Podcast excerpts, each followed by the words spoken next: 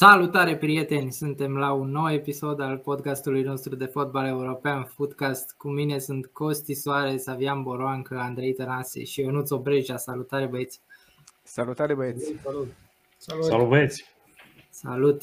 Astăzi e un uh, episod festiv, așa am zis că suntem în uh, pragul sărbătorilor. Ne pregătim și noi să uh, prindem magia sărbătorilor și avem un episod dedicat superlativelor anului.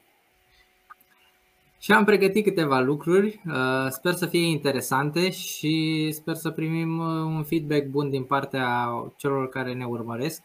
Și cu ocazia asta trebuie să le spunem să se aboneze la canalul nostru de YouTube și să ne dea și nouă like, uh, share și tot ceea ce mai doresc. Eu zic să începem Uh, cu câteva reguli de bază. Da? Uh, e un episod dedicat superlativelor anului 2021.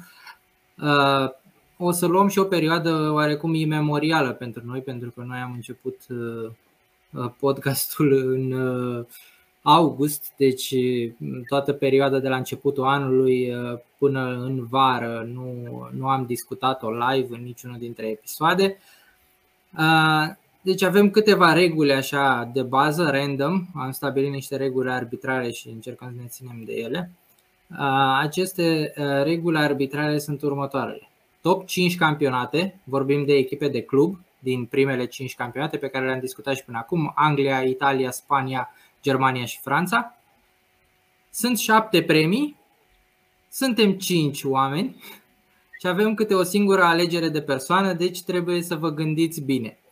Uh, pentru că o să fie destul de puțin timp de discutat pe fiecare premiu. O să schimb ordinea celor care răspund, astfel încât cel care răspunde primul la prima întrebare să aibă timp să se gândească la cea de-a doua și așa mai departe. Și la final avem uh, un bonus, o surpriză de care sper să se bucure toată lumea. Începem. Ok. Uh, prima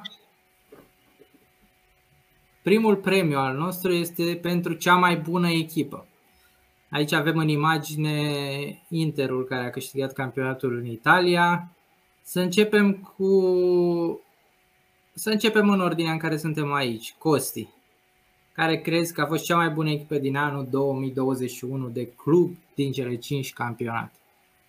Uite, tu ai pus Inter, eu stau să mă, am tot stat să mă gândesc în fiecare campionat care a fost echipa care a excelat și numai două echipe pot să zic că mi-au atras atenția în mod particular în Europa sezonul trecut. Mă rog, dacă luăm și astea patru luni din nou sezon, uh, Bayern și cu Manchester City sunt echipele care au dominat uh, copios, practic, uh, țările în care au, în care au jucat. City are, are de departe cel mai mare număr de puncte din din tot anul calendaristic 2021, dacă nu mă înșel, 121 sau 123 de puncte, ceva de genul. O sumă absolut senzațională. Și Bayern, uh, care a dominat uh, și mai uh, categoric în Germania, dar totuși aș merge pe City. Nu, nu cred că o altă echipă a fost mai puternică sezonul ăsta.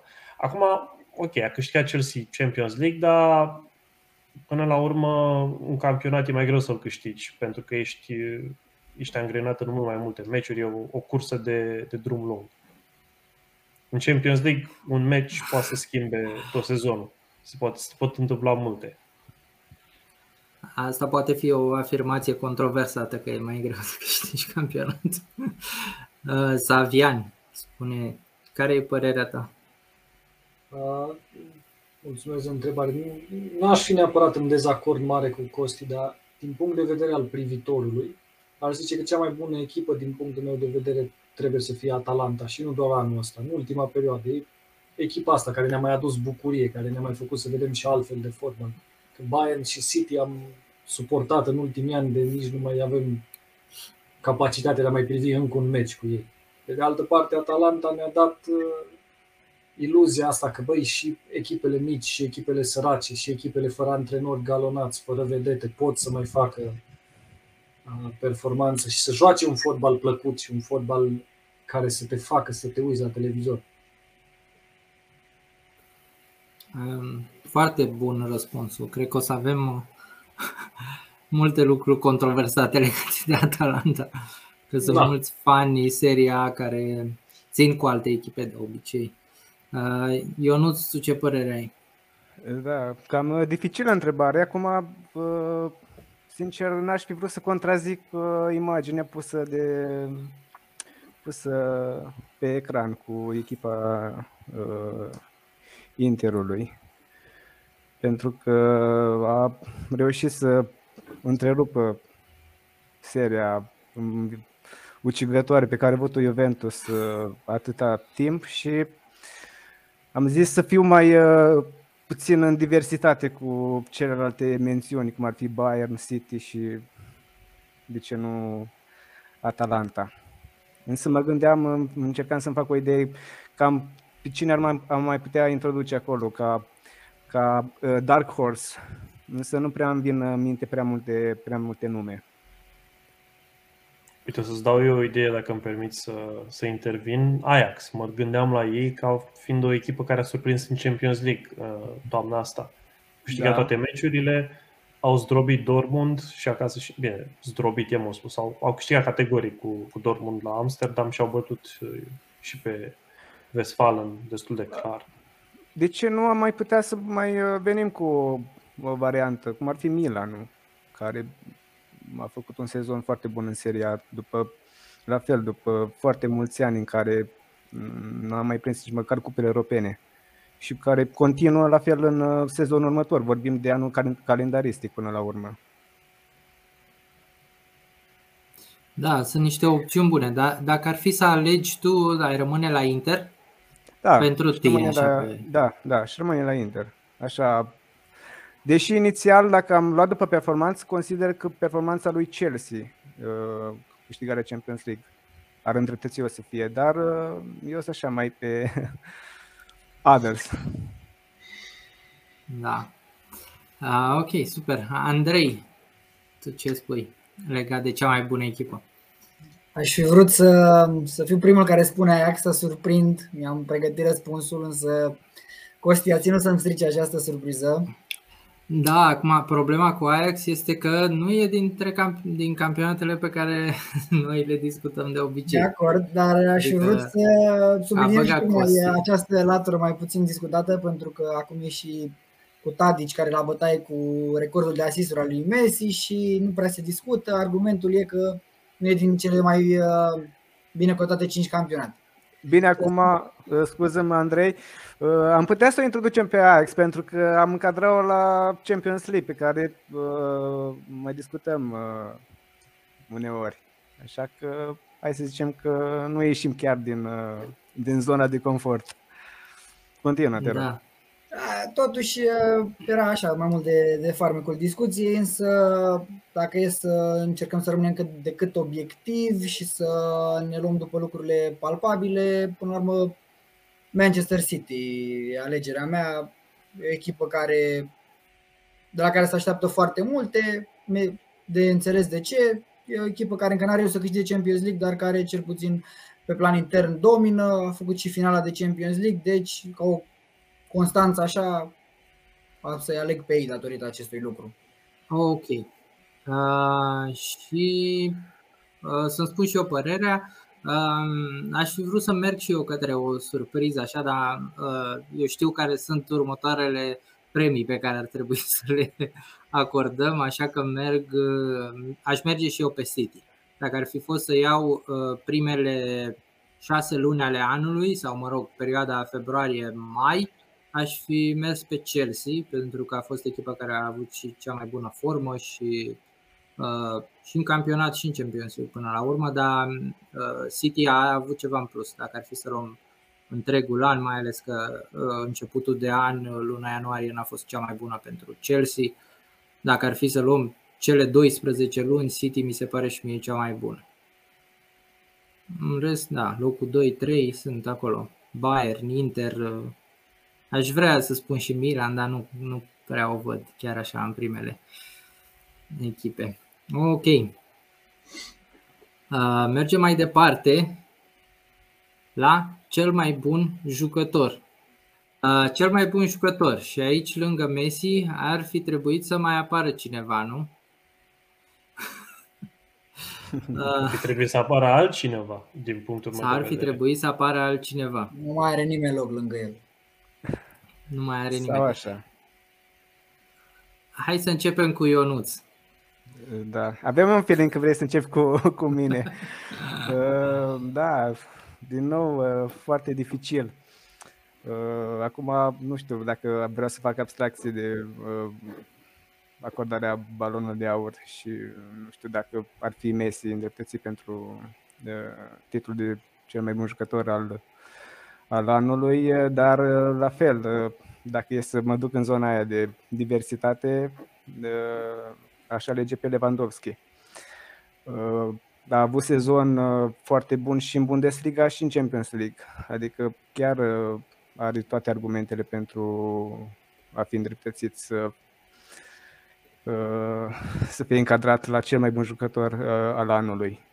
În rest, prea multe argumente nu cred că, nu cred că sunt. Da. Am înțeles. Uh, Cine vrea să fie următorul? O să merg eu dacă nu se oferă nimeni. Uh, Messi, n-ai cum să spui că nu a avut un an bun, că e Messi. Messi întotdeauna are, chiar și când joacă mai slab, joacă mult mai bine decât 99,99% din jucătorii din campionatele mari. Problema e că premiul ăsta, din punctul meu de vedere, în ultimii ani a cam căpătat o conotație a unui premiu de popularitate mai mult decât un premiu de performanță. Când a câștigat Modric în 2018, dacă nu mă înșel, atunci chiar a fost câștigat pe merit. Omul chiar a avut un an excepțional. Da, așa. Da, te rog. Te rog. Și a fost cel mai metronomul de la mijlocul terenului. Adică chiar jocul lui, lui Real orbita în, în jurul lui Modric. Deci da. nu avea loc de, n-aveam loc de discuții să nu considerăm Cam așa ar fi trebuit să arate, nu? Acum, dacă e să mă refer la Messi, cred că a cântărit foarte mult faptul că a câștigat Copa America. Ăsta a fost, cred că, factorul decisiv și poate că dacă tot au fost uh, mereu discuții cu n-a câștigat Messi nimic la Național Argentinei, cred că acel balon de aur a venit așa ca un fel de, de premiu per total pentru că a reușit să, fac, să realizeze cu Național Argentinei ce nu reușise până atunci decât finala din 2014 de la Campionatul Mondial.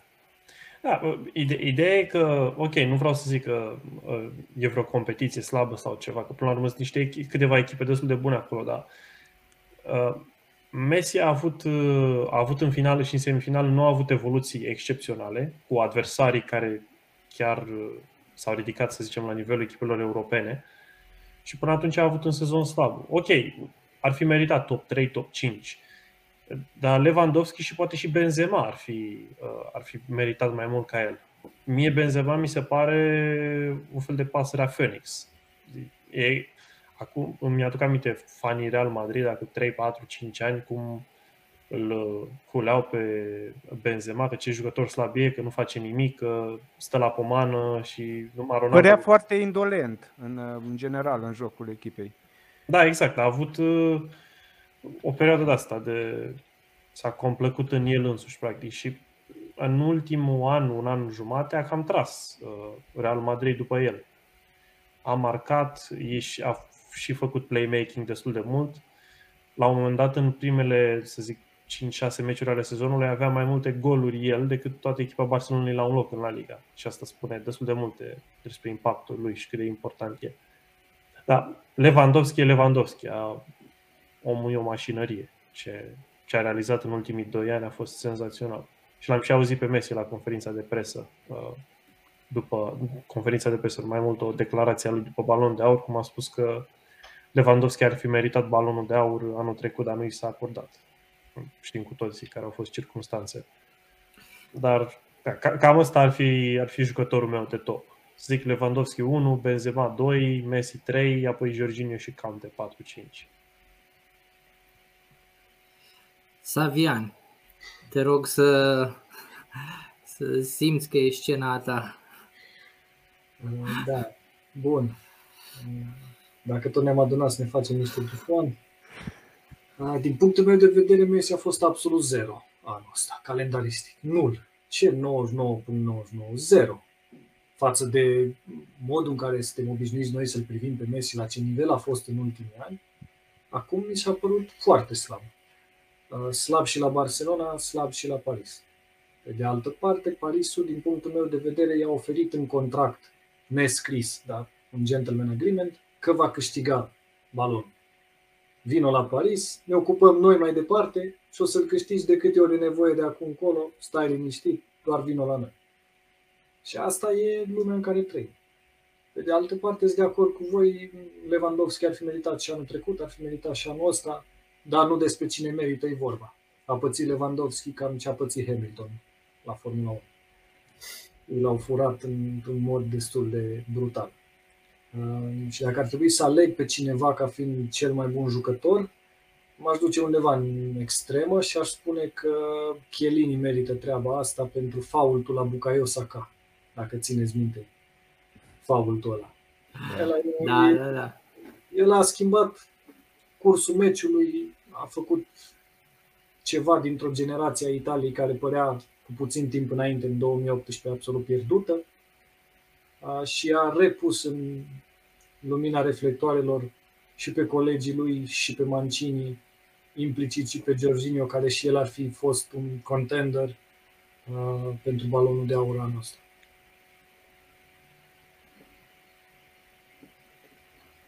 Da. Over and out, acum să ne înjure lumea. să ne înjure în comentarii după. Da. Um, Andrei, dacă îmi permiți, îmi spun și eu foarte rapid uh, părerea și apoi te las pe tine să, să, să uh, iei cât timp ai nevoie. Uh, eu sunt de acord cu ce ați zis așa mai mult cu ce a zis Costi de Lewandowski, mai puțin cu ce a zis Avian de Messi, dar uh, jucătorul Stai, anului... Vezi că Messi a fost bun anul calendaristic 2021, comparativ cu ce a fost Messi până acum? Comparativ cu ce a fost el aici, aici his height, nu, dar uh, comparativ cu restul jucătorilor și uh, ceea ce a arătat el, mi se pare că e demn de primii trei jucători din lume, cel puțin. Da, de unde? Nu e în primii 10 nici. Dar nu are cum, nu a făcut nimic. Uh, da, acum cred că e destul de important și cât de dependente sunt echipele lor de jucători. Și dacă o luăm din punctul ăsta de vedere, ă, Barcelona, de exemplu, n-ar fi intrat niciodată în lupta pentru titlul anul trecut fără Messi, adică asta e clar că ei au fost până în ultimele trei etape sau așa. Nu aveau Europa League, nu că nu luptau la titlu. Da, Uh, pe de altă parte, Bayern nu e dependentă de Lewandowski. Adică orice am zice noi că au ieșit cu Paris Saint-Germain că era Lewandowski out sau chestii din astea, nu cred că sunt adevărate. Adică au nu, ieșit dar, pentru că lipsește... a fost PSG mai bună atunci, în momentul Dar dacă lipsește Leva, cam greu mai... Uh, adică dacă îl, uh, îl jucau pe Chupomoting, da, nu mai era același... Pos- posibil. Dar oricum, Uh, eu m-aș duce ceva mai departe spre cineva la care nu ne-am gândit, dar poate că n-a fost cel mai bun an al lui, dar cred că în unul din ultimii 2 sau 3 ani ar fi meritat să prindă locul ăsta. Yes. Kevin De Bruyne. Ah. Yes. Și cred...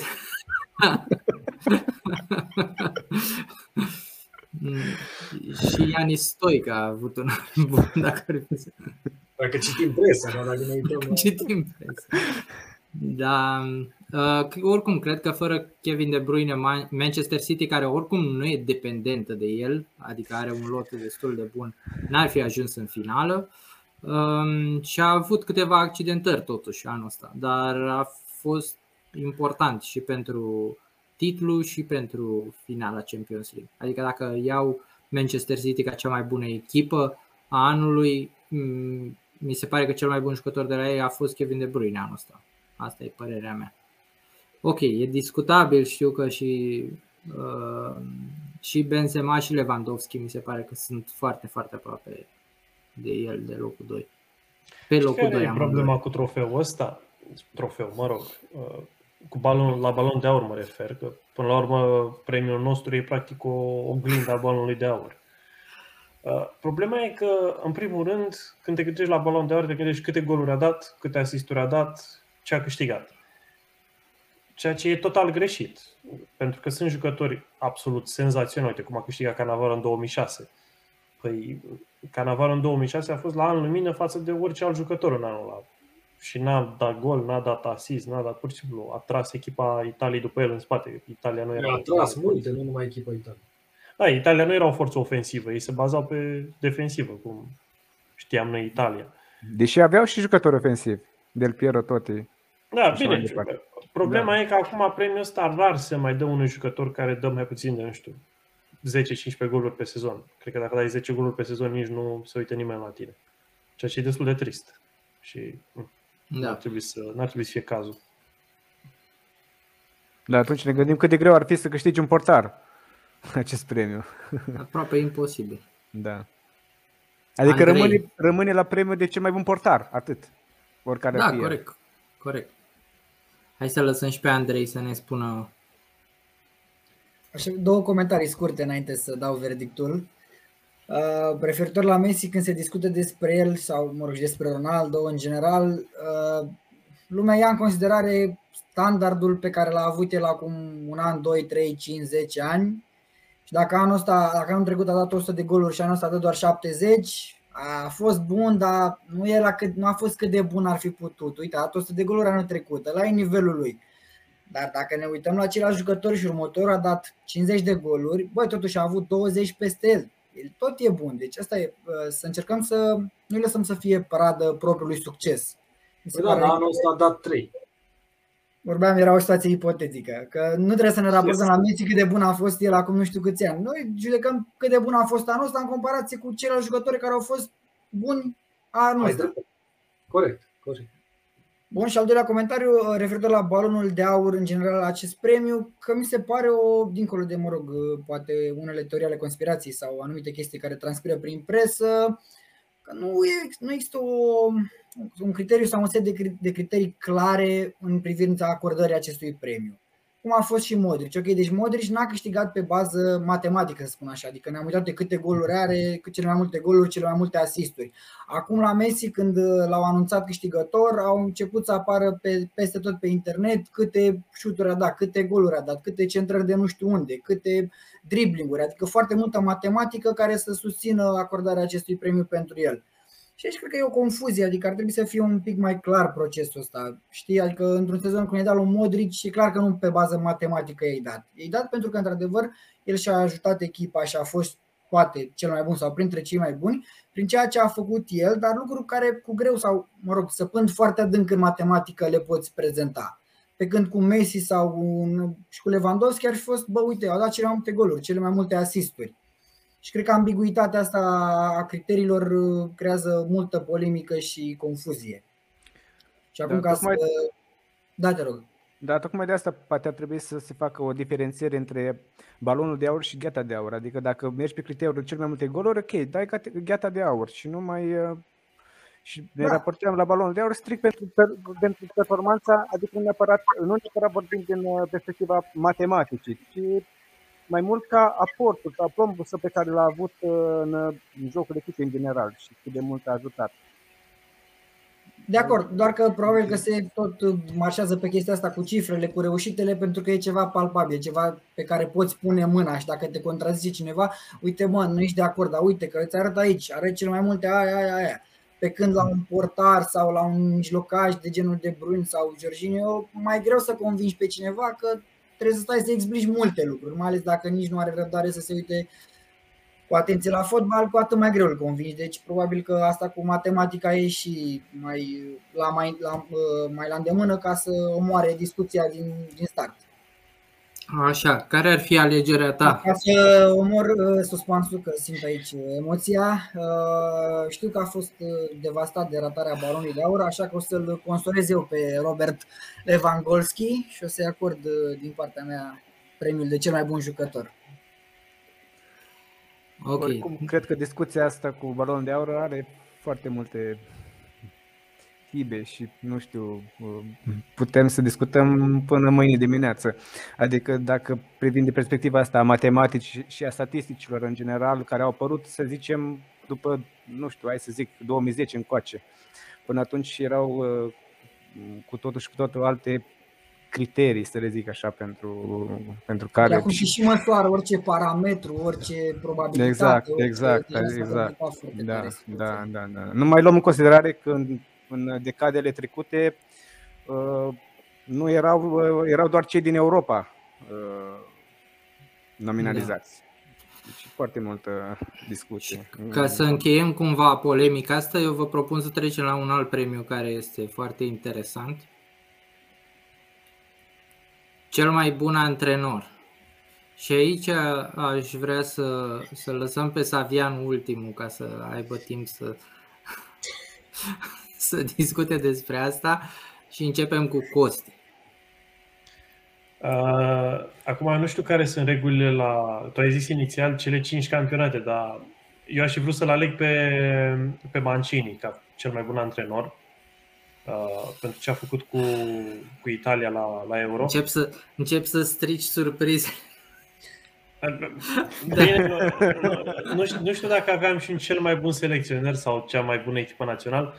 Uh, ok, o să, o să merg... Atunci, atunci ne spui și unul de la club. nu? Da, ne spui da, da. Mancini și după aia ne spui și unul de la Da, Mancini pentru ce a făcut cu Italia, Italia pe care o știam că joacă e un fel de bani al echipelor naționale, un joc extraordinar de urât, defensiv, catenaccio. Dar cu Uh, rezultate. Da, cu rezultate, corect. Și cu multe trofee. Dar care s-ar E. putea să nu prindă mondialul. No, asta nu cred. Bine, se poate întâmpla orice, poate să prindă Na- Macedonia de Nord, mondialul, cine știe Bine. ce se întâmplă. Uh, Mancini a avut cu Italia o serie de 38, dacă nu mă înșel, de meciuri fără, fără înfrângere. O serie la nivelul echipelor naționale care e senzațional. Chiar dacă mai joci și cu Liechtenstein și cu Kazakhstan, nu e, nu e de aici de acolo, pentru că ai un turneu final și Italia nu a pierdut la, la Euro. Well, nu a pierdut, efectiv, la, la câștigat. Uh, chiar dacă am mai avut câteva meciuri la Euro când nu a jucat extraordinar, a avut uh, mici sincope și mici scăpări, dar până la urmă au demonstrat că sunt probabil cea mai bună echipă națională și au meritat să câștige. Uh, cât despre antrenorul de club, o să merg pe Thomas Tuchel. Ok, multă lume o să zică, băi, ăsta l-a pus pe, a pus pe City cea mai bună echipă și zice de Tuchel că e cel mai bun antrenor. Uh, La Pep mi se pare că intervine și lotul pe care îl are. Lotul City e cel mai bun lot din, de pe planetă. Nu există o... Ok, pe, poți să zici de PSG, dar nu... City mi se pare că e, ca echipă e mult, mult, mult mai bună decât orice există în lumea asta. Și mult mai închegată, dacă ne raportăm la comparație cu City. Da, Cu, pe, cu, pe, cu Paris, scuze. poți să mai zici de Liverpool, dar Liverpool nu are lot. Liverpool are 14-15 jucători foarte, foarte buni. În rest are jucători care nu se ridică la nivelul primului 11 și am văzut uh, în meciurile când au avut destule absențe, că nu s-au descurcat. City a- ar putea să alinieze două echipe de 11 la fel de bune și să, să câștige meciuri pe bandă rulantă. Uh, Revenind la Chelsea, mie Tuchel mi se pare impresionant cum a transformat-o pe Chelsea când a luat, luat-o, dacă nu mă înșel, în uh, decembrie sau în ianuarie 2020. Uh, uh, 2021, scuze. Și a preluat o echipă, nu aș zice, de gringoladă de la Lampard, dar era destul de... mergea destul de rău. Nu era, nu era în top și când a preluat-o Tuchel, lumea se gândea, mă, hai să o punem plină de plătire, poate încercăm să ne batem la campionat la anul, dar nu se gândea nimeni că o să poată să câștige Champions League. Și au câștigat-o destul de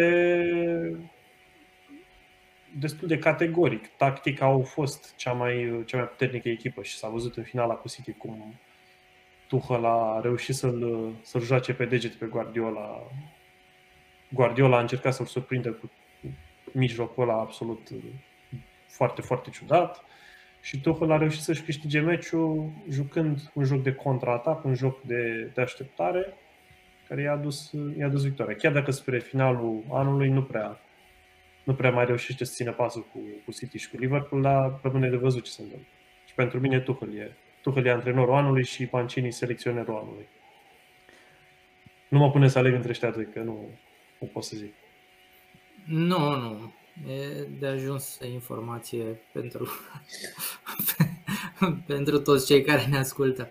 Uh, Andrei, spune-ne tu, uh, ești al doilea acum la cel mai bun antrenor. Um, tot cu Thomas Tuchel o să merg și eu. Am stat uh, cât uh, în timp ce ascultam pe Costimo și gândeam, am avut un feeling că o să urmez mai repede data asta și am zis să-mi pregătesc uh, răspunsul. Uh, într-adevăr ar mai fi și alții pe listă, însă până la urmă treaba unui an- despre Tuchel s-a vorbit și în trecut că ar fi un antrenor bun, însă erau păreri împărțite, nu știai cât de bun să-l consider, nu parcă tot timpul avea așa un uh, potențial la care, pe care nu îl împlinise, nu ajunse la nivelul său maxim. Ori acum cu Chelsea, transformarea pe care a făcut-o a fost uh, neașteptată, adică ok, toată lumea se aștepta poate să își revină, să joace ceva mai bine, dar a fost peste nivelul așteptărilor, iar asta o schimbare atât de, de bruscă că el practic a preluat o echipă din mers. Până la urmă asta e o dovadă clară a unui antrenor că a știut să se adapteze unei situații, a venit cu un plan foarte bine pus la punct, a mers punct ochit, punct lovit și a îndeplinit obiectivele, ba chiar cred că le-a depășit. Un pic de noroc cu top 4 la pe final, dar trecem peste și nu doar că a excelat prin prisma rezultatelor, eu personal am fost uh, uimit și de, de jocul pe care l-a avut Chelsea, pentru că am mai avut echipe care au câștigat, chiar Chelsea a câștigat uh, Champions League cu un joc uh, cel puțin îndoielnic, să-i spunem, din punct de vedere al calității, însă acum cu Tuchel chiar a apărut o echipă extrem de solidă și dacă făceam uh, înregistrarea aceasta acum o lună, uh, ar fi putut spune că Chelsea în continuare este poate cea mai bună, cea mai în formă echipă sau printre cele mai, că Bayern e, e în formă mare. Dar na, după nivelul la foarte sus e greu să mergi așa tot timpul. Adică era clar că această pantă descendentă va veni la un moment dat și acum cred că e vorba doar de damage control. Cu cât uh, reușesc să strângă cât mai multe din perioada asta un pic tulbure, cu atât uh, revenirea va fi mai ușoară. Dar uh, Thomas Tuchel. Ok. Eu nu dacă îmi permiți o să spun și eu foarte rapid ce, ce alegere am și după poți să vorbești și tu. Um, eu aș merge pe ceva puțin mai surprinzător, deși cred că mm, cei trei antrenorii echipelor care sunt pe primele trei locuri în Anglia sunt acolo foarte sus. Um, dar dacă ne uităm la orice alt campionat în afară de Anglia, um, mie mi se pare antrenorul poate cel mai bun în această a doua jumătate a anului și cel care a făcut cele mai bune lucruri ar fi Simone Inzaghi. Și o să spun câteva lucruri de ce cred asta. Uh, el a reușit să facă din Lazio o echipă mm, foarte puternică în Serie A, dintr-o, uh, cu un lot destul de slab și cu o conducere, știm foarte bine, dificil de gestionat. Um, iar acum, imediat cum a trecut la Inter, o echipă care e ok, mai uh, uh, organizată, mai ok din punct de vedere managerial, a reușit să facă niște lucruri, mm, zic eu, poate chiar mai bune decât ar fi făcut Conte sau decât a făcut Conte anul trecut. Interul de anul ăsta nu neapărat ca și lot și ca și uh, modul în care domină adversarii, dar Uh, prin rezultatele pe care le are și prin modul în care a reușit să se transforme cumva după ce l-au pierdut pe Lukaku și pe Hakimi, uh, e ceva mm, miraculos acolo, adică e ceva ce nu ne așteptam și e o, o echipă care în momentul ăsta domină Seria A, poate fără, uh, fără un rival foarte apropiat, deși sunt acolo Milan, Napoli și Atalanta, Interul pare că este peste ele, cel puțin. Ehm, așa a apărut în ultimele trei luni. De asta aș merge cu el, dar ehm, e o alegere, mă rog, mai, mai ciudată, pentru că știu că dacă ar fi să merg pe alegerea mainstream, aș zice Pep Guardiola. Teo, ai ales cu inima sau cu, cu mintea? N-am ales cu inima, că eu din Italia prefer pe Milan, da. Da, trebuia să-l pui pe Pioli atunci. uh, nici Pioli n-a avut un an rău, chiar no, a avut mai un an foarte bun. Da, nu te-aș da. contrazice da. de absolut deloc cu Simon Inzaghi. Știm că a venit cu foarte multe plusuri față de, de Conte. cu niște upgrade-uri și mai mult de atât cu plan ofensiv, uh, pentru că Inter cam câștigă așa cum o face City și Liverpool în Premier League 4-0, 5-0, 3-0. Cam aici am văzut multe dintre rezultate pe care le-au avut uh, în perioada în care a venit la Inter. Uh, cu siguranță nu, nu ne îndepărtăm nici de, de, de ce a făcut la, la Lazio. Nu știu cum, aș fi vrut să las un pic de suspans până să-mi spun părerea despre cel mai bun antrenor. Uh, nu, dar hai să, să, nu mai, să nu mai lungesc atât. Inițial voiam să vin cu o surpriză, mă gândeam și la Gasperini, după aia am zis că nu, nu pot să iau din meritele lui, uh, lui Tuchel și să fiu de acord cu, cu voi.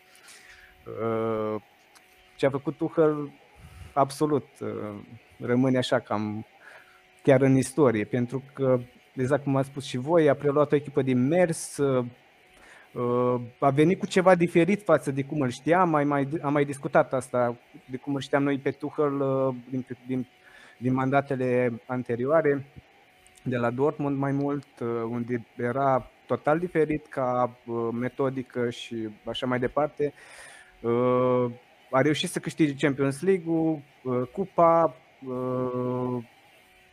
în Premier League i-a dus pe Chelsea în Champions League și acum se luptă pentru titlu, chiar dacă am venit cu un comentariu răutăcios, dar mai mult în glumă pe grupul Premier League și am zis că se cam strică jucăria, am fost așa, mai, mai mult uh, ironic, pentru că nu poți să spui după, mai ales și în contextul în care au foarte multe indisponibilități. Așa că rămân cu, cu Thomas Tuchel uh, ca nominalizare, să zic, ca și cum uh, nu s-a acordat. Am înțeles. Deci sunt câțiva oameni care îl consideră pe Tuchel, pe Tuchel destul de bun anul ăsta aici printre noi. Savian, știu că partea asta cu antrenorii e unul dintre subiectele tale preferate și aș vrea să aud ce, la ce te-ai gândit. Da, nu sunt într-o poziție prea bună să fiu la final, dar o să încerc să mă străduiesc. Uh, uite, spre exemplu, sunt de acord cu Costi. Mancini a avut o aură splendidă și a reușit să facă o treabă absolut irepetabilă pentru Italia. Dacă l-am dat pe Chiellini cel mai bun jucător, îți dai seama că trebuie să susțin treaba cu Mancini. Uh, dincolo de Mancini, voi mai spuneați Tuchel. Uh, pe Tuchel îl consider un băiat foarte deștept, dar mai știu pe unul care a făcut fix ce a făcut el, Di Matteo tot a luat o echipă din nicăieri, tot aceeași echipă, a schimbat un pic stilul, a dat încredere un pic jucătorilor, a luat Champions League, ok. Bine, Tuchel ajunsese în finală și cu Parisul, dar uh, nu sunt neapărat fanul lui și atunci trebuie să-l las un pic deoparte. Um, iar ce ai spus tu în raport cu Simone Inzaghi, timp să fiu de acord, îl iubesc pe Simone Inzaghi că sunt lațial de mic. Um, dacă ar fi fost să pot să-mi aleg unul din, din toată lumea, l-aș fi ales neironic pe Nea Mircea. Nea Mircea mi s-a părut, părut că a făcut niște lucruri absolut formidabile cu Dinamo Kiev. Nu cred că altcineva putea să scoată din Dinamo Kiev ce a scos Nea Mircea și să-i readucă în Champions League, că până la el nici n-au fost. Uh, însă ar mai fi de menționat totuși. Uh, îmi place foarte mult ce a reușit să facă San Pauli. Cred că e pe o traiectorie bună mi se pare absolut formidabil ce face Ancelotti. Fără discuție, cel mai bun antrenor din lume e Bielsa. Nu există dubii aici. Dar sunt obligat să merg complet împotriva voinței mele și a tot ceea ce cred cu Pep.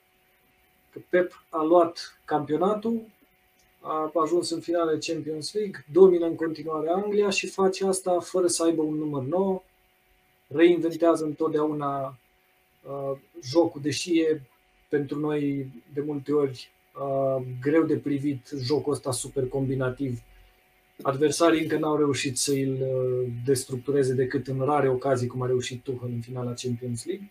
Dar overall, anul trecut, din punctul meu de vedere, Pep e cel mai constant și, prin urmare, împotriva voinței mele, trebuie să-i acord merit.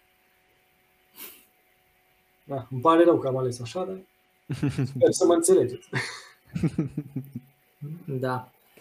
Uh, trebuie să menționăm aici că n-am vorbit deloc de Victor Pițur. uh, câți ani. Hai Nici să de nu lăsăm Victor și Pionuț Pițurcă. Chirilă deoparte, pentru că Nici de cei patru antrenori care au câștigat campionatele în Italia, uh, Germania, Spania și Franța, uh, Antonio Conte, nu l-a menționat nimeni.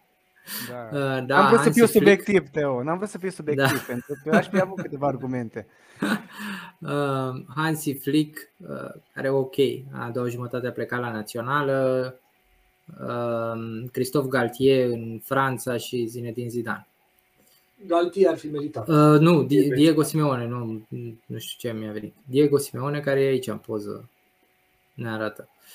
Bine, Că Simeone nu cu l-ați Atletico- ales, nu l-a ales El Ideea cu noroc, Simeone și cu Atletico că sunt în declin deja de vreo 2-3 ani, chiar dacă a luat campionatul anul trecut, a luat campionatul în poate unul din cele mai slabe sezoane de la Liga. La concurență cu sezonul ăsta de la Liga. Na- na- Ne luându-i Da, din e- merite, dar nu... Echipa de anul trecut al lui Atletico n-ar fi luat niciodată campionatul în anii 2010-2018, să zic. Da. Deci nu, nu, nu n-aș putea să-l pun la, la top, cel puțin eu. Ok, vă propun să trecem la următoarea categorie. Cel mai inspirat transfer. Și aici uh, s- suntem destul de liberi, puteți să alegeți și antrenori și jucători.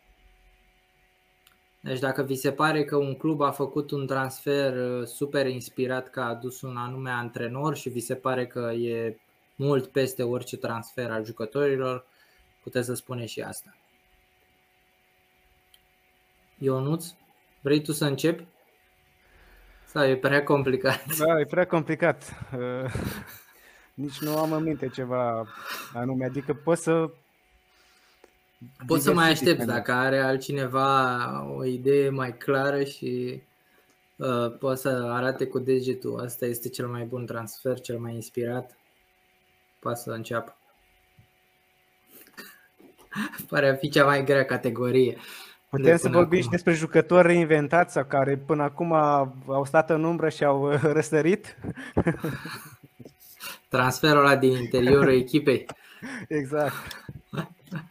Uh, poți să dai și eu Nu știu, un exemplu de asta. de ce am zis că e greu? Uh, Pentru că nu mi se pare nici, nu știu, niciun, niciunul care ar fi mm, un transfer, nu știu, foarte reușit sau uh, cum am văzut uh, poza din, uh, de pe fundal cu Lukaku. mm, Nu aș fi de acord și de asta am, uh, am ezitat un pic și am încercat să caut alte uh, directive Cred că asta cu care, care, să, Lukaku a care, fost să mai fie mult un avut, troll. uh, da, care să fie avut un impact mai mare, asta mă refer. Da. Atunci poate mai mult m-aș duce în zona de, de antrenori să, să vin cu niște variante sau uite, de exemplu, antrenori care își fac treaba și bă, de care nu s-a prea discutat, cum ar fi și Lopetegui la, la Sevilla, la Sevilla, care uh, își consolidează poziția a doua și chiar uh, încearcă să, să-i ajungă din, din urmă pe Real. Da, doar că el nu a venit în 2021. E de ceva timp. Da, bine. Da. Mă refeream doar pentru uh, discuția anterioară de cel mai bun antrenor. Așa ca Da. o surpriză. Nu știu, dacă vrea să ne coste. Tu ai ceva în minte, vă că ești gâ- gânditor. Nu, nu, nu, nu, nu. De- De când am Poți să văzut fii rubri- și subiectiv. Nu, de când am văzut rubrica asta, eu cred că știți ce urmează să zic. da. Nu există un transfer făcut vara asta mai de impact decât Maxwell Cornet. Deci nu există așa. N-ave- și nu aveți cum să mă convingeți că e altfel. Omul ce a făcut... Deci omul este Dumnezeu în bănă și nu exagerez. Dacă în momentul ăsta, dacă intră și vine lângă mine, eu îi cad la picioare. Omul ăsta, nu știu, a a adus... pa- Parcă îți vine, parcă îți vine să te uiți la Burnley cu drag când îl vezi pe el jucând. Că îți mai face o piruietă, o, un step over, niște chestii pe care nu le vezi. Înainte de el nu le vedeai, le mai vedeai la Steven Defoe, dar săracul a fost mai mult accidentat decât să aibă meciuri în picioare. Și la, a fost la un moment dat, bine, uh, din păcate pentru el Cornet s-a și accidentat și n-a jucat. Zic n-a jucat, dar ultimele două meciuri au fost amânate, deci practic nu e. Era la un moment dat, avea 4 goluri în 4 meciuri, avea o medie de fix 90 de minute pe gol. Și el venit din Franța din postura de fundaș, fundaș stânga. A, a jucat la un moment dat, a jucat fundaș, nu, fundaș stânga, scuze, n-a jucat la noi, a jucat mijlocaș stânga, a jucat mijlocaș dreapta și după aceea s-a reprofilat un fel de false nine în spatele lui Chris Wood. Adică omul poate să joace unde îi cere și unde aici, acolo joacă. Și o face foarte bine. Fundaș central poate nu l-aș pune, dar... Cred, cred că și acolo ar fi bun. Deci și pentru suma asta de transfer am dat 13 milioane de lire pe el.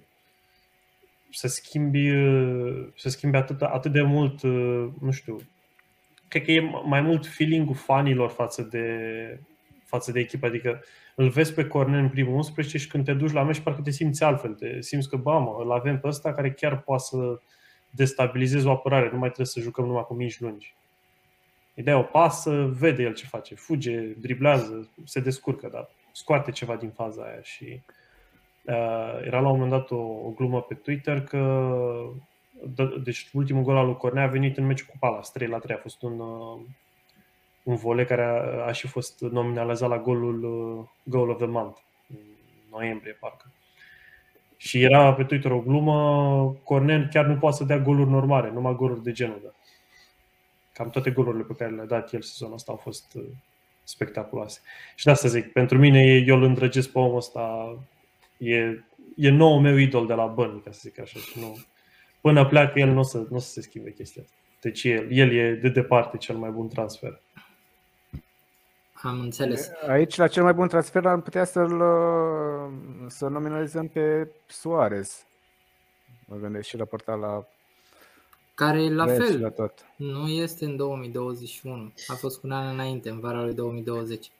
Dar uite ce interesant este Eu mă că gândeam, a, noi- scuze, da, eu mă gândeam ca Da. impact în sezonul cumva curent. Plus, uh, Da, Da, poate fi da, da. Suarez în cazul ăsta uh, în care ne gândim ce impact a avut în anul calendaristic 2021.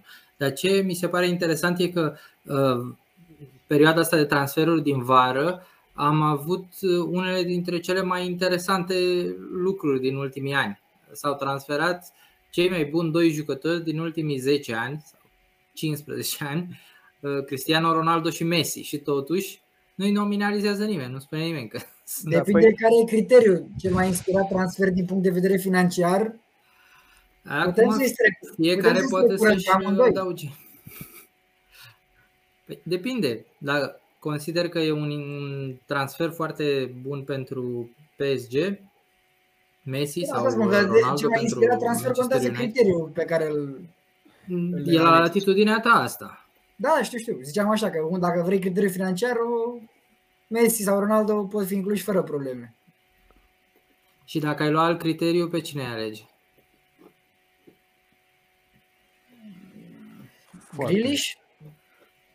Foarte greu. Chiar mă mă aveam în minte transferurile făcute acum cu Grealish, Lukaku, Sancho, Varane, Messi, Hakimi, Upamecano. Adică niciunul nu ți sare în, în ochi că ar fi venit cu... Mai degrabă a a venit Ronaldo cu un impact. Vorbim pur și simplu nu de aspectul financiar, ci vorbim de uh, performanțe, realizări la club. Impact în echipă, da. În epi- Dacă te în uiți echipă, exact. la statisticile alea de, din rândul 2 la Grealish, să știi că ți are și el în ochi.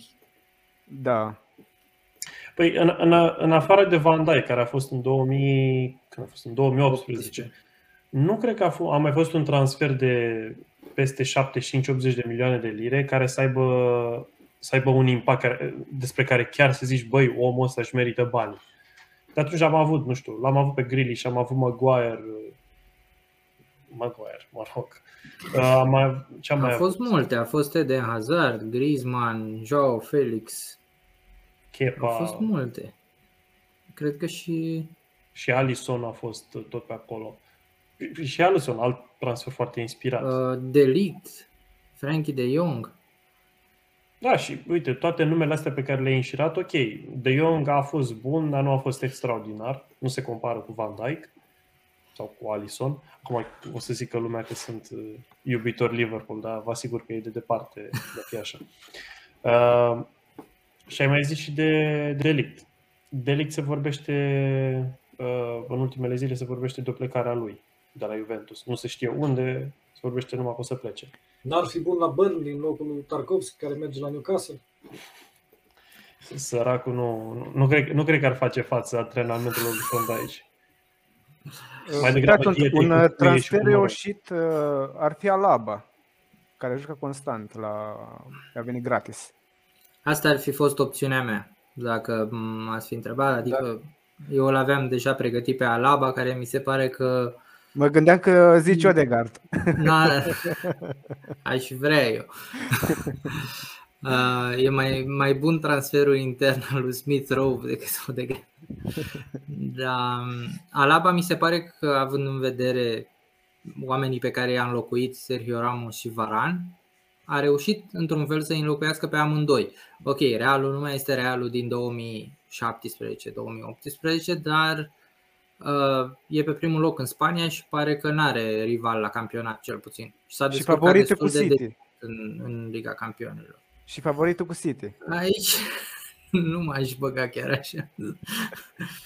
Dar oricum, uh, mi se pare că a fost foarte strong Alaba. Da. A fost alegere bună.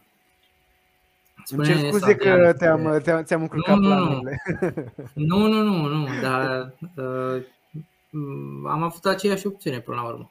Da, da. Uh, Savian, cred că tu ai rămas ultimul care nu și-a spus părere. Da. Din punctul meu de vedere, cel mai inspirat transfer, dar aici privind din punct de vedere al jucătorului, este mutarea lui Ramos la Paris. Nu. Ramos a jucat maximum un sfert de oră și a luat o grămadă de bani și nu mai face nimic și este într-o poziție de relaxare supremă. Bine, el tot spune că e accidentat. Ba, într-o parte, e discutabil cât de accidentat e. Dar mi se pare un transfer absolut minunat. Pentru 15 Aș vrea să zic, mă scuz că te întrerup, Savian, la, uh, o să-mi pierd ideea pe urmă și chiar uh, mă gândeam așa de amuzament. Că vedeam, uh, dacă te uitai pe social media uh, pe, la Sergio Ramos, uh, vedeai de fiecare dată când, pe când juca la Real, antrenându-se cu tot felul de lanțuri exact, la gât. Exact.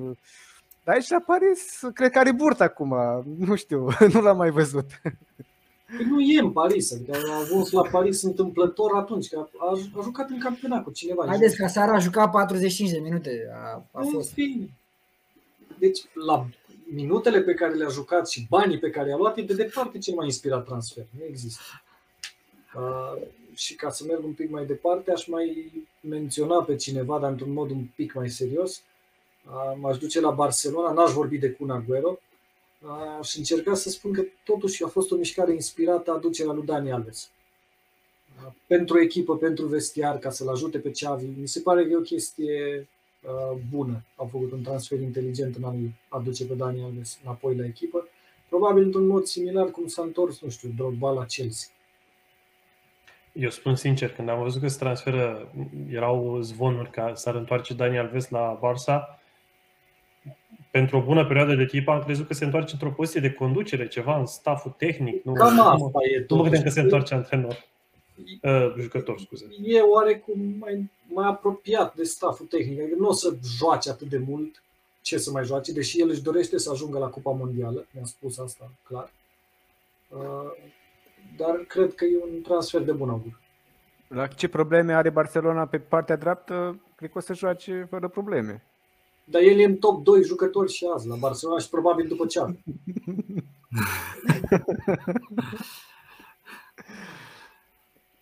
Da. Eu vă propun să trecem la următoarea categorie, dacă sunteți de acord. Următoarea categorie este interesantă. Cea mai speriată echipa anului. Și aș vrea să vorbim totuși tot de echipe de club, deși acolo în poză îl vedeți pe Unai Simon de la Spania în timp ce lua un autogol de poveste la Euro. Cea mai speriată echipa anului. Și dacă nu uh, vreți să mai aveți ceva timp să vă gândiți sau nu aveți așa inspirație din prima, aș începe eu și aș zice că pentru mine cea mai speriată echipa anului este uh, o echipă pe care n-am mai văzut-o noi în a doua jumătate, și anume Parma. Uh, Parma, după ce a făcut transferul de senzația lui Denis Mann în iarna trecută, a avut o primăvară groaznică și a retrogradat fără speranțe. Adică deja cred că de prin luna februarie-martie nu-i mai dădea nimeni șanse să mai rămână în seria. Și după mine Parma este cea mai cea mai ne la locul ei echipă din, din astea 5 campionate. Uite, la mine e destul de simplu. Eu aș continua tot cu Barcelona. Că mi se pare... Aici trebuie să ne spui și criterii. Criterii e cumva o evoluție naturală a echipei dinspre una dintre cele mai bune echipe din istoria fotbalului spre o echipă care, conform lui Cornel Dinu, e în căutări. Și, și sperie treaba asta și normal. Unde e identitatea? Cine e liderul? Care sunt reperele? Pe de altă parte, sunt fan Xavi și mi se pare că e o alegere bună, s-ar putea să-i ajute. Dar cu siguranță nu-i poate duce acolo unde au fost cu el în teren. Și prin urmare, cred că spaima lor e, e și vizibilă, dar și îndreptățită. Urmează o perioadă foarte, foarte grea. Mulți ani de acum înainte, foarte, foarte grei la Barcelona. Fără discuție.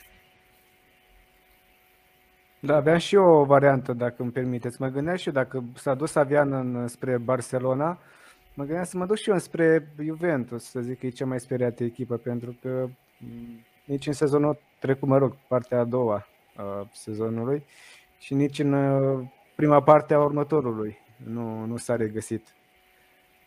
La fel, ne luăm după, hai să zicem, nu putem veni cu același criteriu de cea mai bună echipă din istoria fotbalului, nu e cazul la Juventus, dar referitor la decada în care a dominat categoric și faptul că acum spre sfârșitul ei, adică hai să zicem că începutul următoarei decade, nu, nu se regăsește absolut deloc. Și cred că nominalizarea mea, de fapt, asta este Juventus pentru cea mai speriată echipă. Am înțeles. Uh, spune-ne, Andrei, și îl lăsăm pe Costi la sfârșit. Da, dacă e, Barcelona e răspunsul la tentant, la cel mai la îndemână care pare acolo să-l iei, dar dacă ne gândim pe întreaga durată anului calendaristic, nu prea ar fi așa. Adică, ok, acum de când din vară, într-adevăr, este o formă, este într-o formă jalnică, însă ținând cont de întregul an calendaristic, o să merg și eu tot pe Juventus. Uh, L-au pierdut și pe Ronaldo, asta au și, finan- și financiar din cauza unor decizii de management. Sunt într-o situație dificilă, nici jocul nu e ceea ce trebuie, de multe ori câștigă datorită unor individualități. Perspective pe viitor, pe termen scurt cel puțin, nu știu cât de, cât de rost sunt aceste perspective, așa că o să merg pe Juventus. Uite, place că toată lumea a zis uh, Barcelona sau Juventus, dacă am prins bine. Nimeni n-a zis nimic de Anglia, n-a zis nimic de Germania și tocmai pe... Mă gândeam eu la un nume din Anglia, mă gândeam la Tottenham, dar am zis să nu fiu subiectiv. Nu, nu, Tottenham până la urmă nu e, nu știu, Acum am dus pe mine. Nu e la nivelul Barcelonei sau lui Juventus. Bine, de, da. Dacă vorbeam din vară până acum, eu aș fi Atletico, să știți. La ce echipă are Atletico și la, în ce formă sunt celelalte, n-ar fi trebuit să aibă probleme campionatul ăsta. Da, trebuia să bată la top. Și totuși și în Champions League, adică și acolo sau... E... Dar, repet, pe an calendaristic nu poți să-i spui pentru că sunt campioni până la urmă. Da, au avut patru luni mai slabe, 8 luni foarte bune. Ehm, eu am două nume pe care vreau să merg, sunt diametral opuse, nu știu, încă nu m-am decis. Primul nume e mai subiectiv și de asta nu l-aș, l-aș da repede la început așa să scap de el. Aș zice de Schalke. Ehm, eu sunt fan Dortmund și bineînțeles că văzând-o pe Schalke cum se chinuie acolo la jumatea Zvaite, pentru mine e așa ca un pansament pe suflet.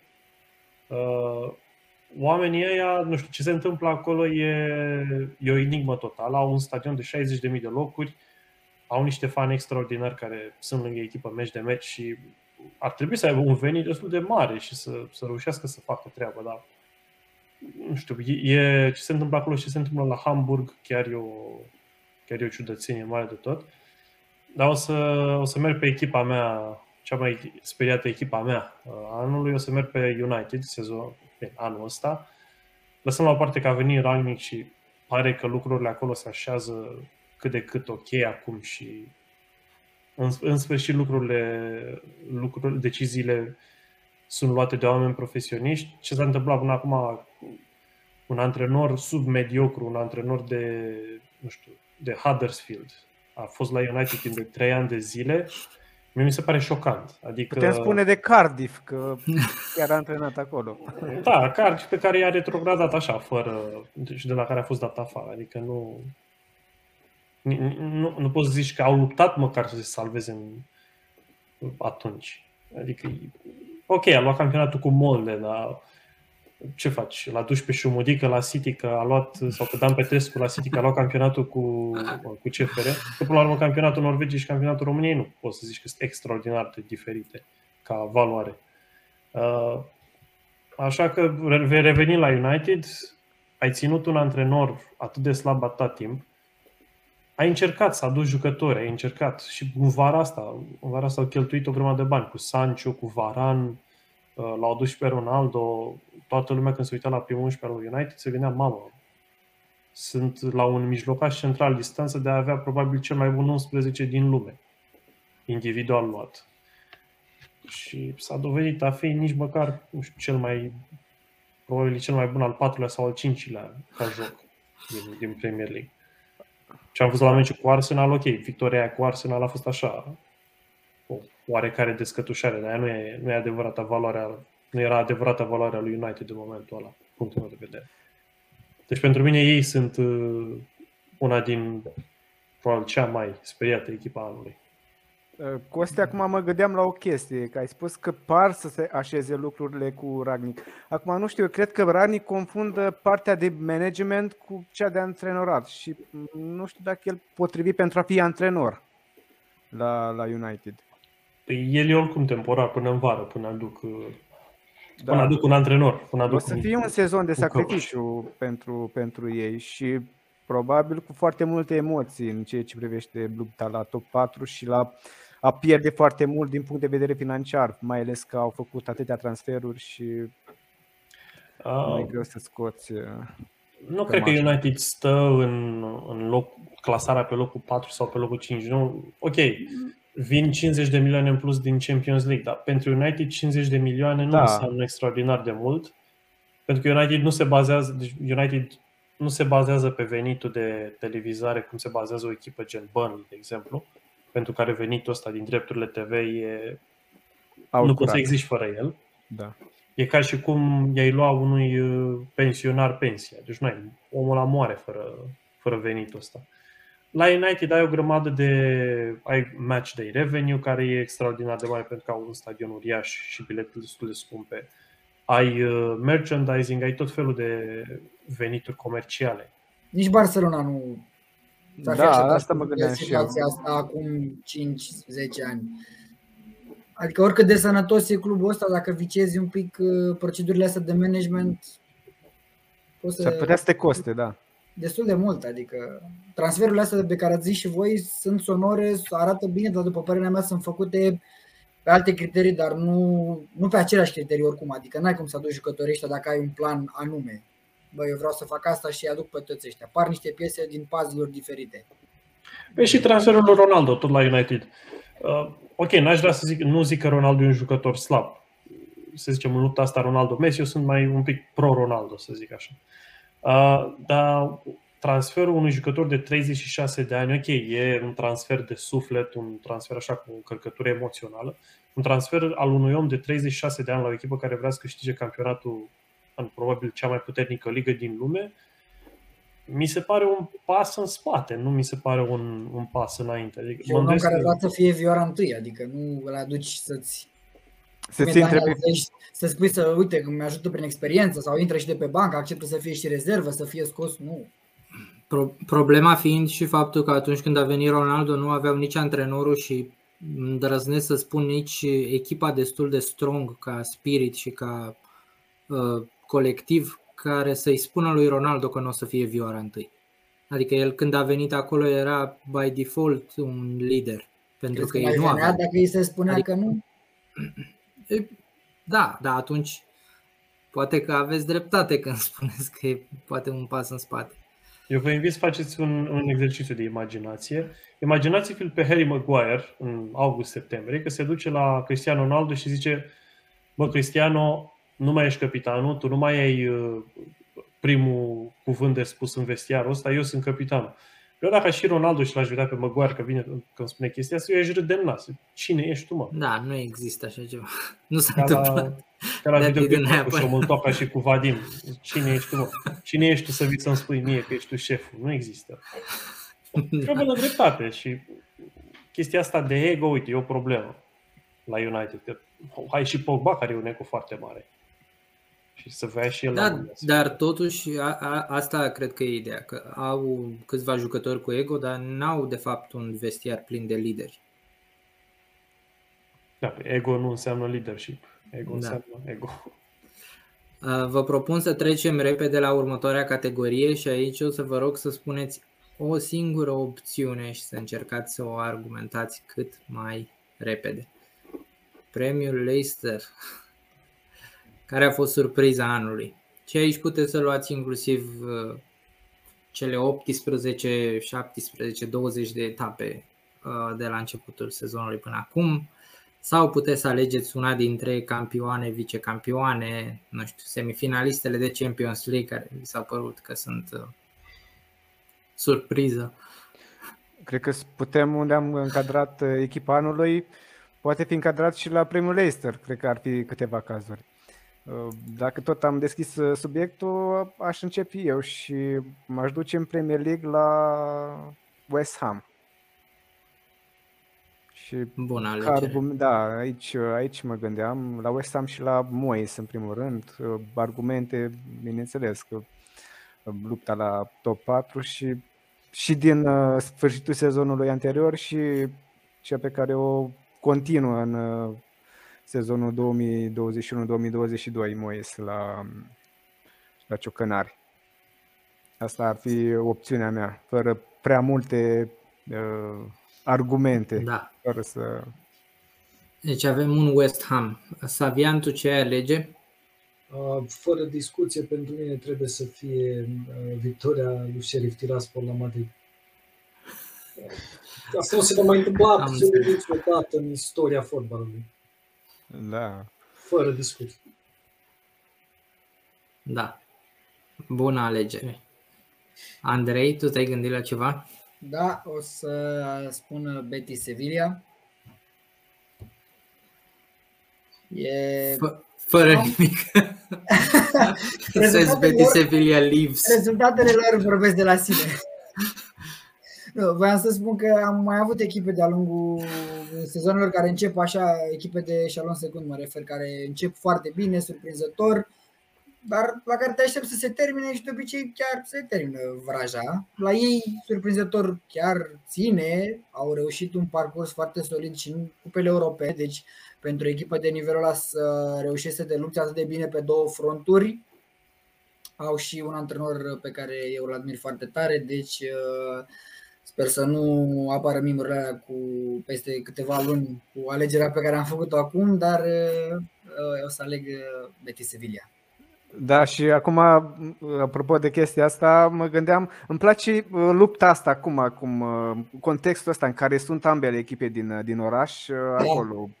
Da, chiar uh, pentru că au mai fost sezoane în care mă, s-a întâmplat în cazul lui Betis, s-a retrogradat sau uh, mai mult Sevilla era în prim, uh, în uh, prim plan decât uh, Betis, însă acum s-a mai echilibrat uh, uh, situația și mai mult de atât față, nu cred că, nu mi-aduc aminte și nici nu am căutat dacă a mai fost vreun sezon în care să fie ambele atât de sus. Indiferent că, nu știu, a mai câștigat uh, campionatul, una dintre ele sau ambele, nu cred că au fost. Da. Um, Costi, te rog. Eu o să merg pe Lille, dar nu Lille... uh, Bine, am putea să spunem și Lille din uh, toamna asta, pentru că totuși s-au calificat în uh, optimile Champions League. Dar cel mai mult Lille al lui uh, Galtier din, de până în, să zic, până în august, când, când a plecat la Nice.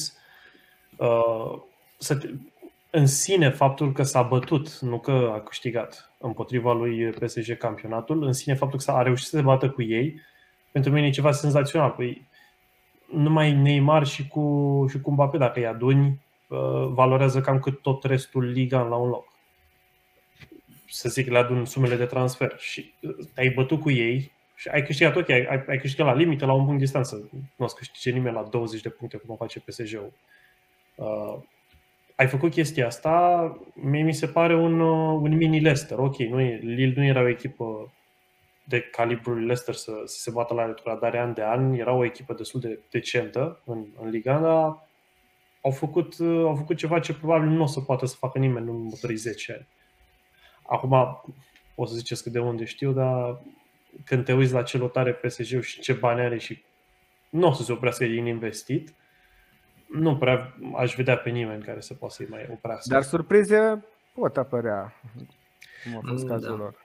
Da, nu, e greu. E greu de crezut că o echipă va mai reuși să se bată 38 de etape. 30 și, uh, 34. Anul trecut era greu de crezut. Da, da. Da, bine, e- îți trebuie, îți trebuie toate circumstanțele, ca să zic așa, toate, uh, toate circumstanțele favorabile. Trebuie să ai și Să alinieze Veneția, planetele. Nisa și da. Da, eu aș vrea să-i văd într-un an, doi câștigând Liga, dar mi-e greu să cred, mai ales că PSG-ul they up their game în uh, transfer market vara trecută, ce au reușit să facă cu, cu transferurile. Da, Lille ar fi și alegerea mea mm, și mi se pare că se aseamănă oarecum cu Leicester și prin alte motive. Uh, Deși Ranieri a mai continuat cu Leicester după ce a câștigat campionatul, uh, se vede după plecarea antrenorului că echipa pur și simplu se prăbușește, se duce undeva pe la mijlocul clasamentului și nu-și mai revine, deși Gurvering nu e un antrenor așa de rău, dar nu e Galtier. Și cred că el a fost principalul catalist, adică mm, ei au tot vândut jucători, doar la Arsenal au vândut doi jucători în ultimii ani, Gabriel și uh, Nicolas Pepe, uh, Osimhen, da, sunt mulți jucători care au plecat de la Lille în ultimii Mai ani. sunt și pe care totuși- să plece. Jonathan David. Jonathan David, da, corect. Uh, Icone, cred că vrea să ia Fiorentina. Sau...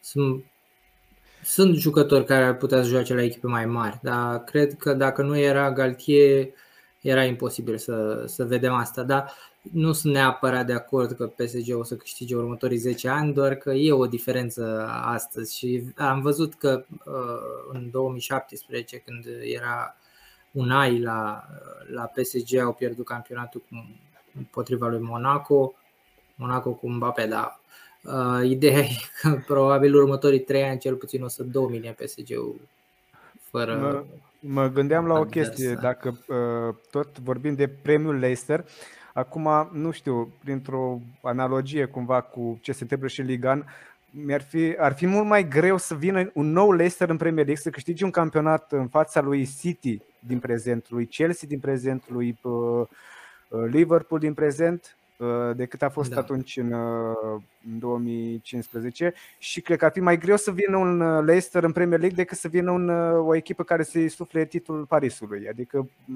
mai degrabă aș vedea, aș vedea să piardă Parisul titlul decât să vină altcineva din a, afara top 3. Păi în Premier League te bați cu patru Parisuri. Aia e, aia e. Dar de ce nu cu 6? Um, Dacă suntem îngăduitori, șase.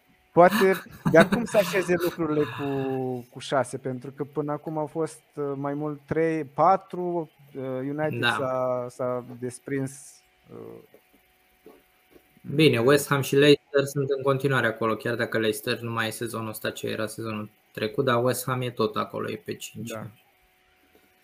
Ok, uh, vă propun să trecem la următorul subiect. Și aici premiul ăsta se cheamă Good Old Times Award, este uh, o imagine cu golul lui François Omambic din uh, meciul cu Argentina, Camerun-Argentina de la Copa del Mondo 1990. Și uh, vreau să-mi spuneți, nu știu, un jucător, un moment sau o echipă, un antrenor, orice care v-a adus aminte anul ăsta de uh, fotbalul de mult uitat. La fel, aș vrea să trecem destul de repede prin, prin alegerile astea. Um, vrei să încep tu, Andrei? E ca la școală, când nu știi, atunci te pune.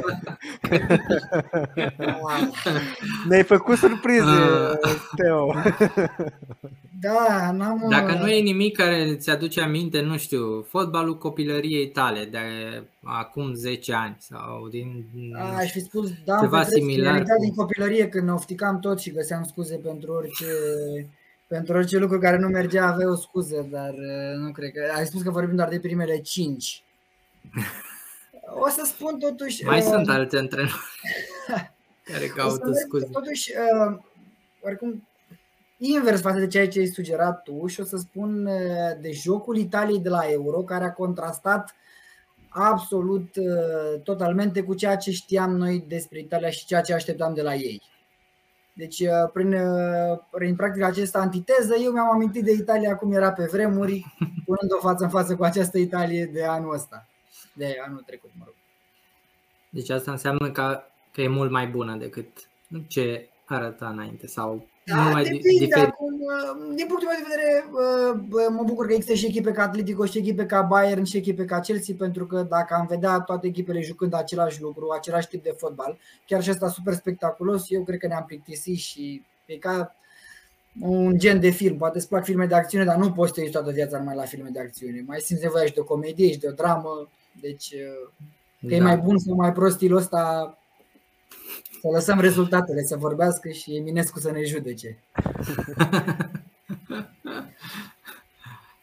Spune Ionuț. Mă- Hai să da, o- o mă luăm gândeam în acum, ordine asta. uh, depinde din ce, uh, nu știu, dacă vrem să ne aducem aminte de un fotbal ofensiv sau vrem să ne aducem aminte de un fotbal defensiv care uh, a fost prestat de-a lungul Sunt uh, mulți oameni istorie. cărora le place foarte mult fotbalul defensiv.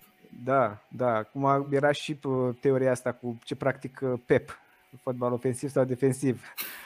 Uh, Eu mă gândeam acum la, nu știu, nu că vreau să mă scot neapărat, dar uh, sincer uh, și vedem noi la, la Atalanta lui Gasperini că mă aduce aminte un pic de fotbalul uh, de altă dată spectaculos și parcă uh, lipsit așa de, nu știu, de, de uh, griji sau uh, nu știu cum să le numesc.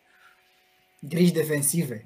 Da, griji defensive, exact. Parcă ei nu se gândesc neapărat că, nu știu, îi interesează mai mult uh, rezultatul sau, uh, nu știu, cum să câștige mai mulți bani sau pur și simplu Fără stres. dau impresia, da, dau impresia că joacă de plăcere, adică, nu știu, cum făcea Ronaldinho Da. mai, mai recent sau ne putem duce și mai, mai în spate cu ceilalți. Savian, cine ți-a adus cel mai mult aminte de fotbalul anilor 90? Fotbalul anilor 90, Sau, mă rog, 90, că știu că 80 n-ai prins live. Da. n-am prins live, da. Uh, Băi, mie ce mi-a plăcut întotdeauna a fost nebunia și de asta, de asta îl apreciez atât de mult pe Bielsa, cu încăpățânarea lui de a nu se apăra. Chiar dacă echipa nu mai merge, chiar dacă jocul nu mai merge, chiar dacă sunt jumătate accidentați.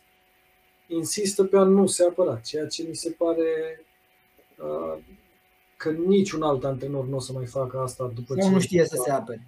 retrage. Poftim? Sau nu știe să se apere.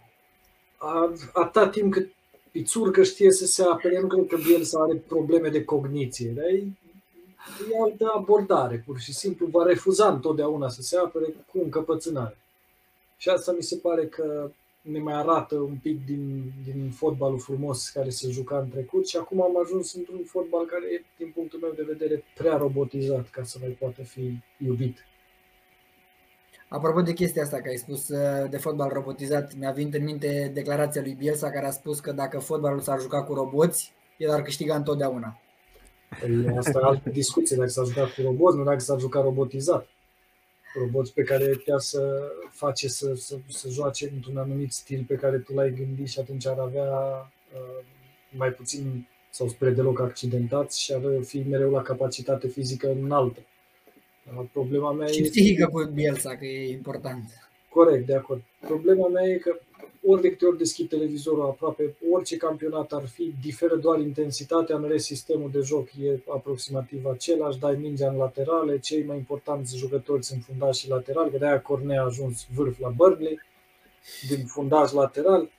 Ăștia trebuie să facă tot jocul, fundașii centrali sunt cei care sunt playmaker și fundașii laterali sunt cei care sunt uh, asistări. Nu mai are niciun farmec. N-am mai văzut să ia un jucător ninja la jumatea terenului să înșire șase jucători să ajungă în fața portarului să-l dribleze și pe ăla să dea gol. Cred că de la Ronaldinho. Da, diferă mult. Da. E de neprivit. Da. Da, eu am avut o perioadă când urmăream pe YouTube fotbalul pe care nu l-am prins. Anii 80, chiar 90, 70, Ajax, Milan. Da. Chiar parcă te făcea să te Îți lipsește transpui ceva. acolo. Da, da, da, da, da, da. Costi, tu ce părere ai despre premiul ăsta? Eu s-ar putea să vă așteptați ce urmează să zic. Eu susțin o echipă care joacă fix ce se juca în anii 90 și la începutul anilor 2000. Jocul ăla simplu, minci lungi cu atacantul ăla, numărul 9, care este atacantul ăla, nu știu, anii 90, un uh, bine, nu l-aș da pe Ilie Dumitrescu uh, exemplu, că Ilie Dumitrescu nu e Chris Wood. Uh, nu știu, un, un atacant de care e un număr 9 Vieri. Vieri, da, un Vieri, un uh, chiar Mark și Hughes. Mark Hughes.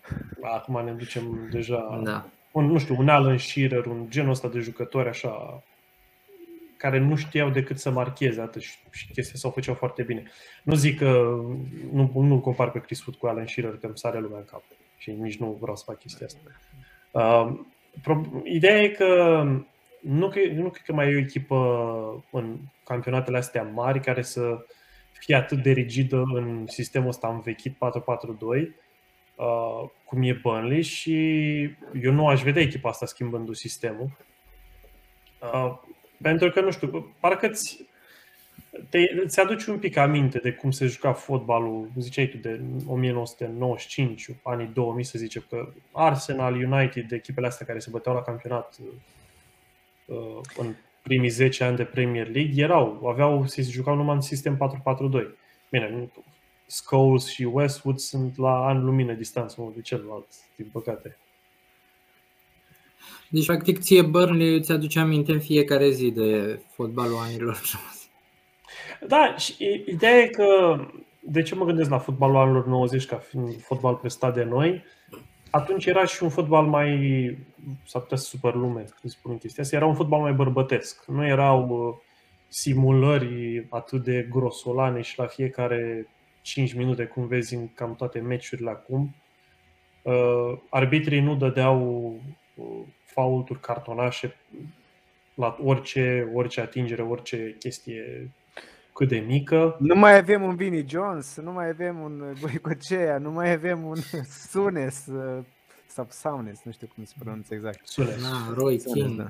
Ah, Roy uite, King. King, Sta- Chiar un Patrick Vieira, gen, genul ăsta de Acum, jucători. mă gândeam acum, dacă tot uh, am, am ajuns în uh, discuțiile astea, cum ar fi fost să facem un podcast uh, în anii aceia, cumva utopic, așa, în anii 90, uh, sau despre fotbalul de atunci, cumva, să facem analize și discuții.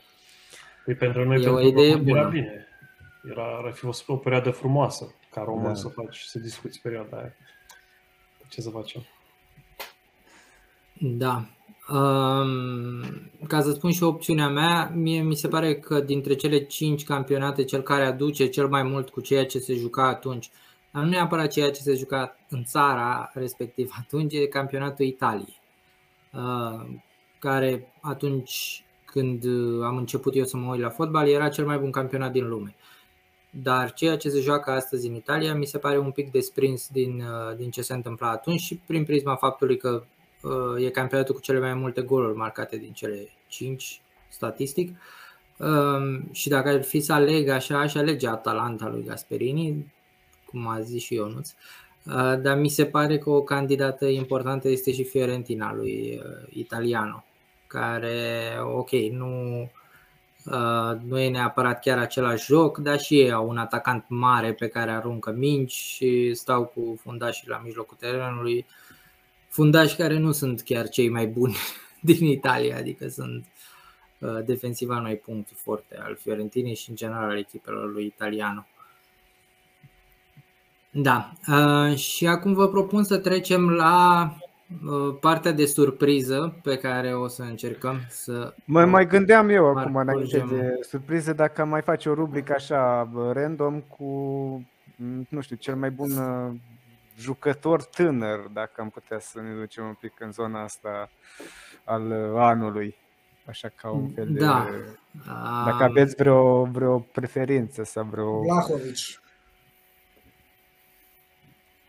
Vlahovic. Dar chiar mă gândeam, nu mai țineam minte când, uh, când a ajuns la Fiorentina, când, uh, când l-au luat. Uh, nu mai știam exact.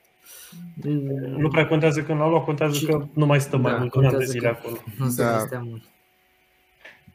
Da, acum am văzut, a venit în păi Hai să ne spunem fiecare repede părerea despre cel mai tânăr jucător. Cel mai bun tânăr jucător, nu? Până la urmă. Da, Coste?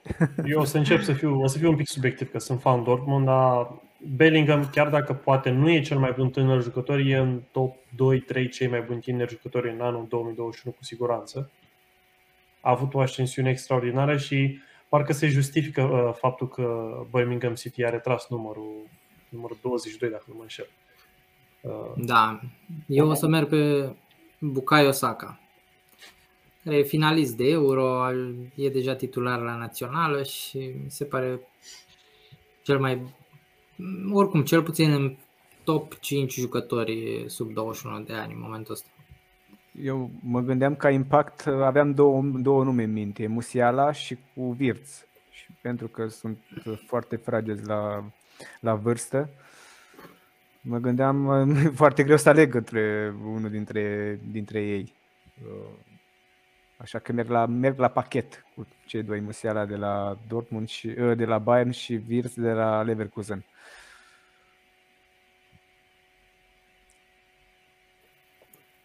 Andrei?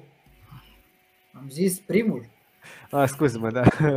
Sabian. De dacă mă mai, mă mai întreb, eu mai, dacă tu ai zis doi, zic și eu și de da, Gabi. Da. Am și eu doi acum.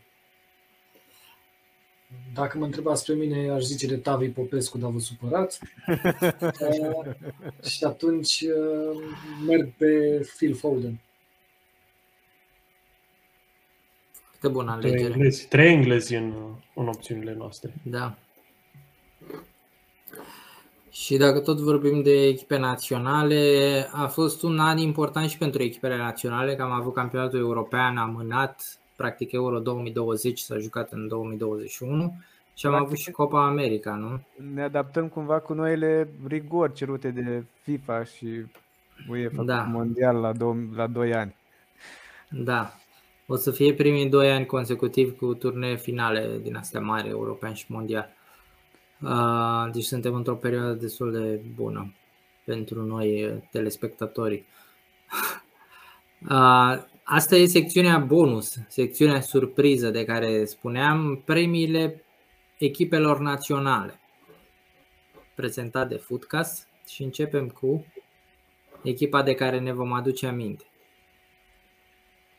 Aici e o poză cu Roberto Mancini, dar nu trebuie să spuneți neapărat Italia, deși am mai abordat un pic subiectul ăsta al echipelor și unii dintre voi ați spus, mai ales în partea de antrenori, ați menționat pe Mancini și ați spus și de echipa Italiei că e foarte bună.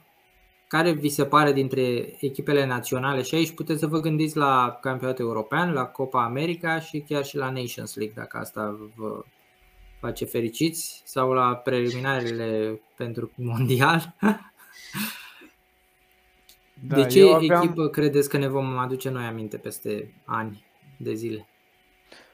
E foarte greu să, să spunem că poate ne vom aduce aminte, adică mă referitor la opțiunea mea cumva.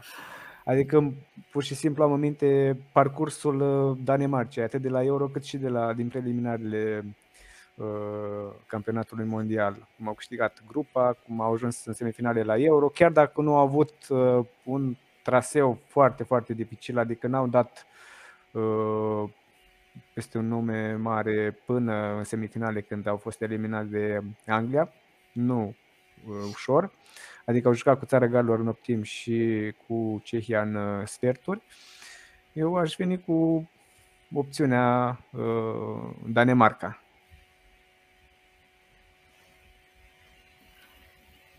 Bun. Andrei? Vreau să te iau pe nepregătit. Uh, Italia, pentru că doar de învingător ne vom aduce aminte. Corect. Absolut. Foarte bun argument. Istoria mereu va fi înscrisă de, uh, scrisă de învingători. Așa spune o, o vorbă. da. Savian, tu ce zici? Uh, eu o să-mi aduc aminte că am văzut România la mondiale și că nu o să o mai văd niciodată. Trebuie doar să-mi aduc aminte, n-am altă șansă. Uh, și pe de altă parte, lăsând nostalgia la o parte, o să-mi aduc aminte de uh, Elveția, pe care am văzut-o noi împotriva Franței pe arena națională. A fost o, o echipă foarte unită, care chiar s-a manifestat ca o echipă și a reușit să revină împotriva tuturor uh, șanselor. Și cu Spania n-a, n-a fost... Uh, n-a fost. Nu le-a fost greu spaniolilor să elimine în sferturi. Ba, greu le-a fost, nu le-a fost greu. Le-a fost. Aia zic, aia zic, scuze, da, aia zic. Da.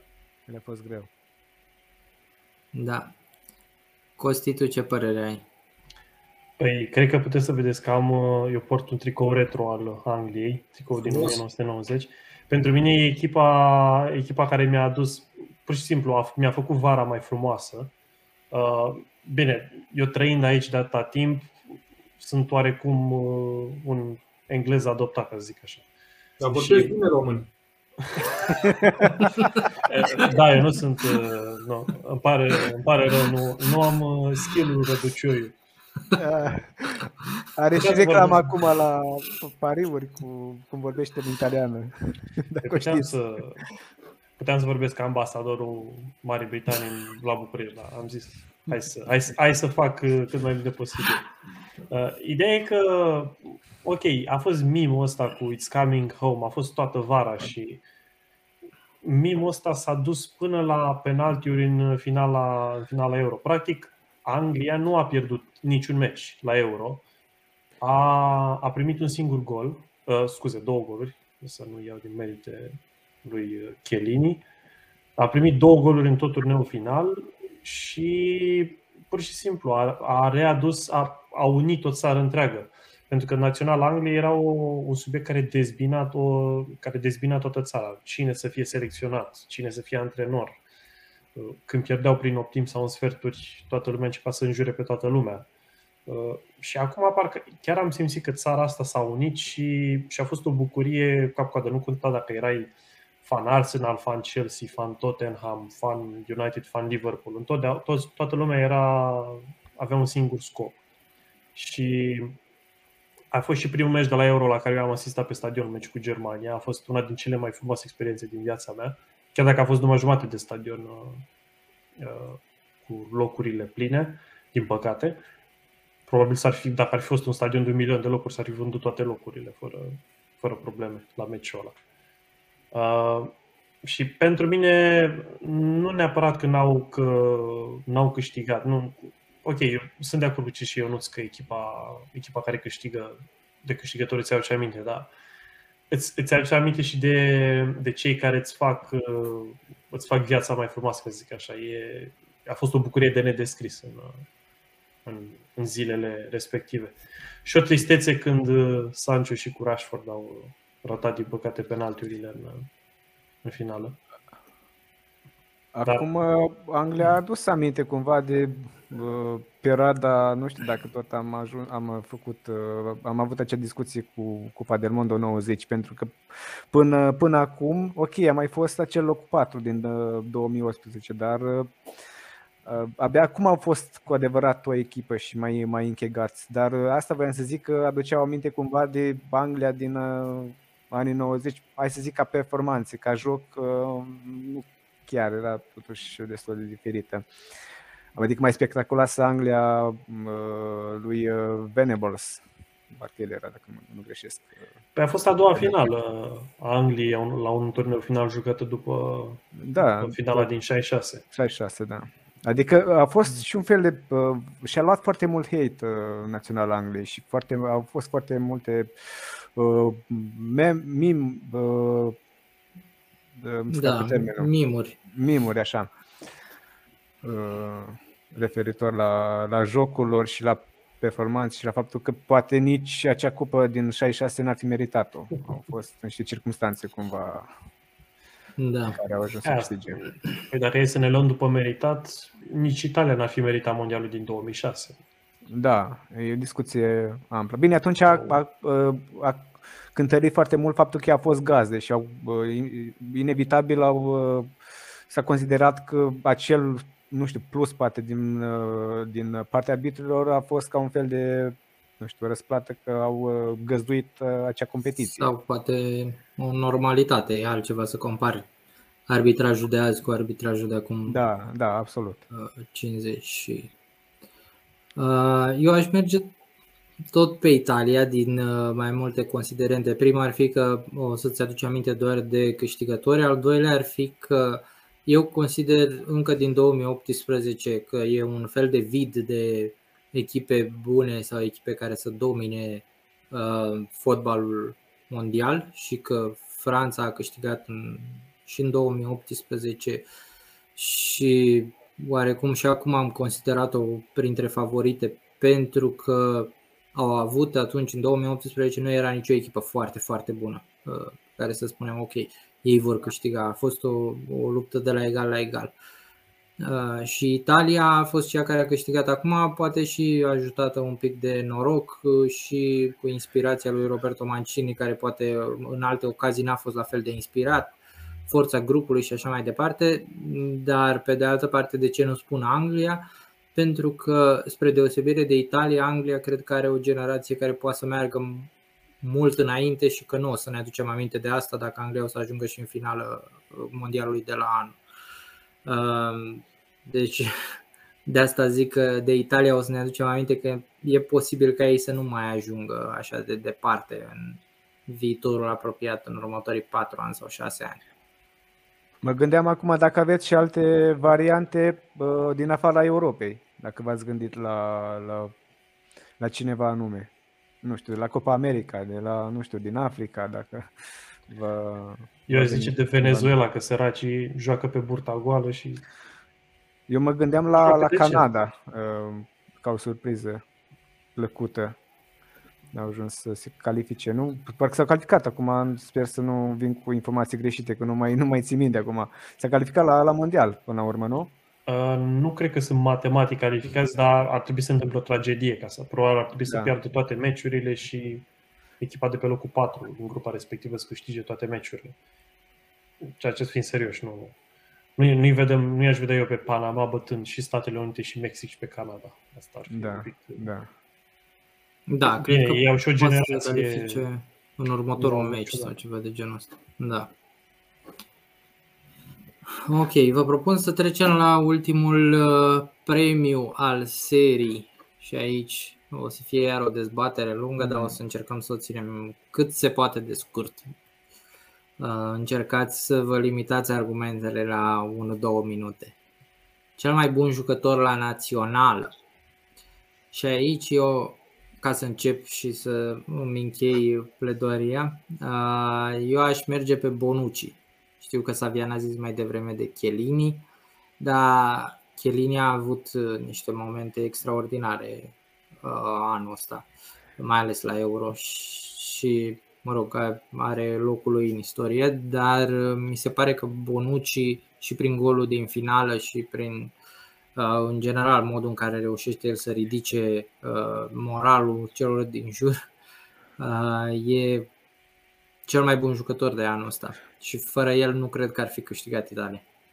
Apropo de asta, uh, nici n-a fost uh, Chiellini nominalizat în uh, cel mai bun 11 al campionatului european. Bonucci a fost.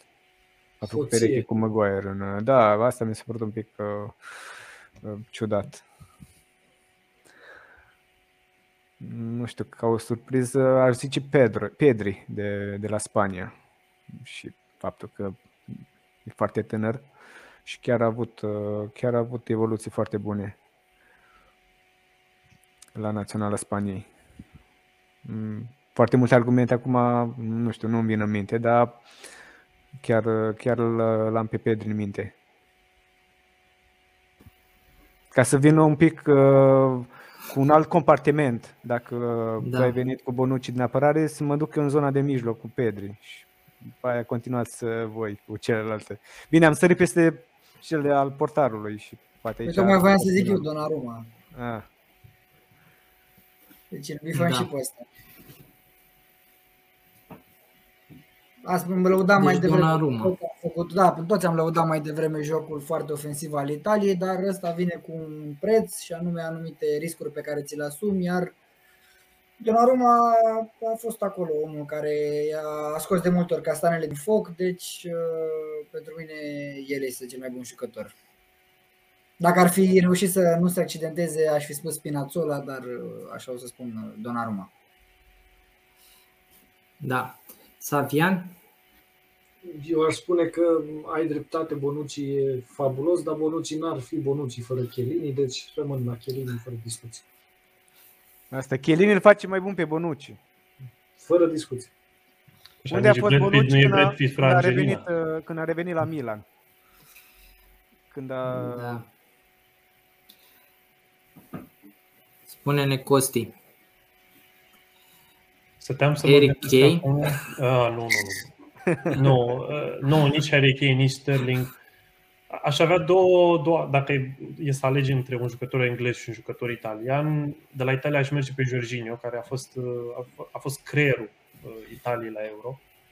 El a fost omul care, care a legat echipa aia, a fost, nu știu, piesa de puzzle din mijlocul puzzle-ului, fără de care nu poți să faci, nu poți să faci puzzle-ul respectiv. Uh, ok, Chiellini, Bonucci, Chiesa, au fost o grămadă și Donnarumma, au fost o grămadă de jucători foarte buni.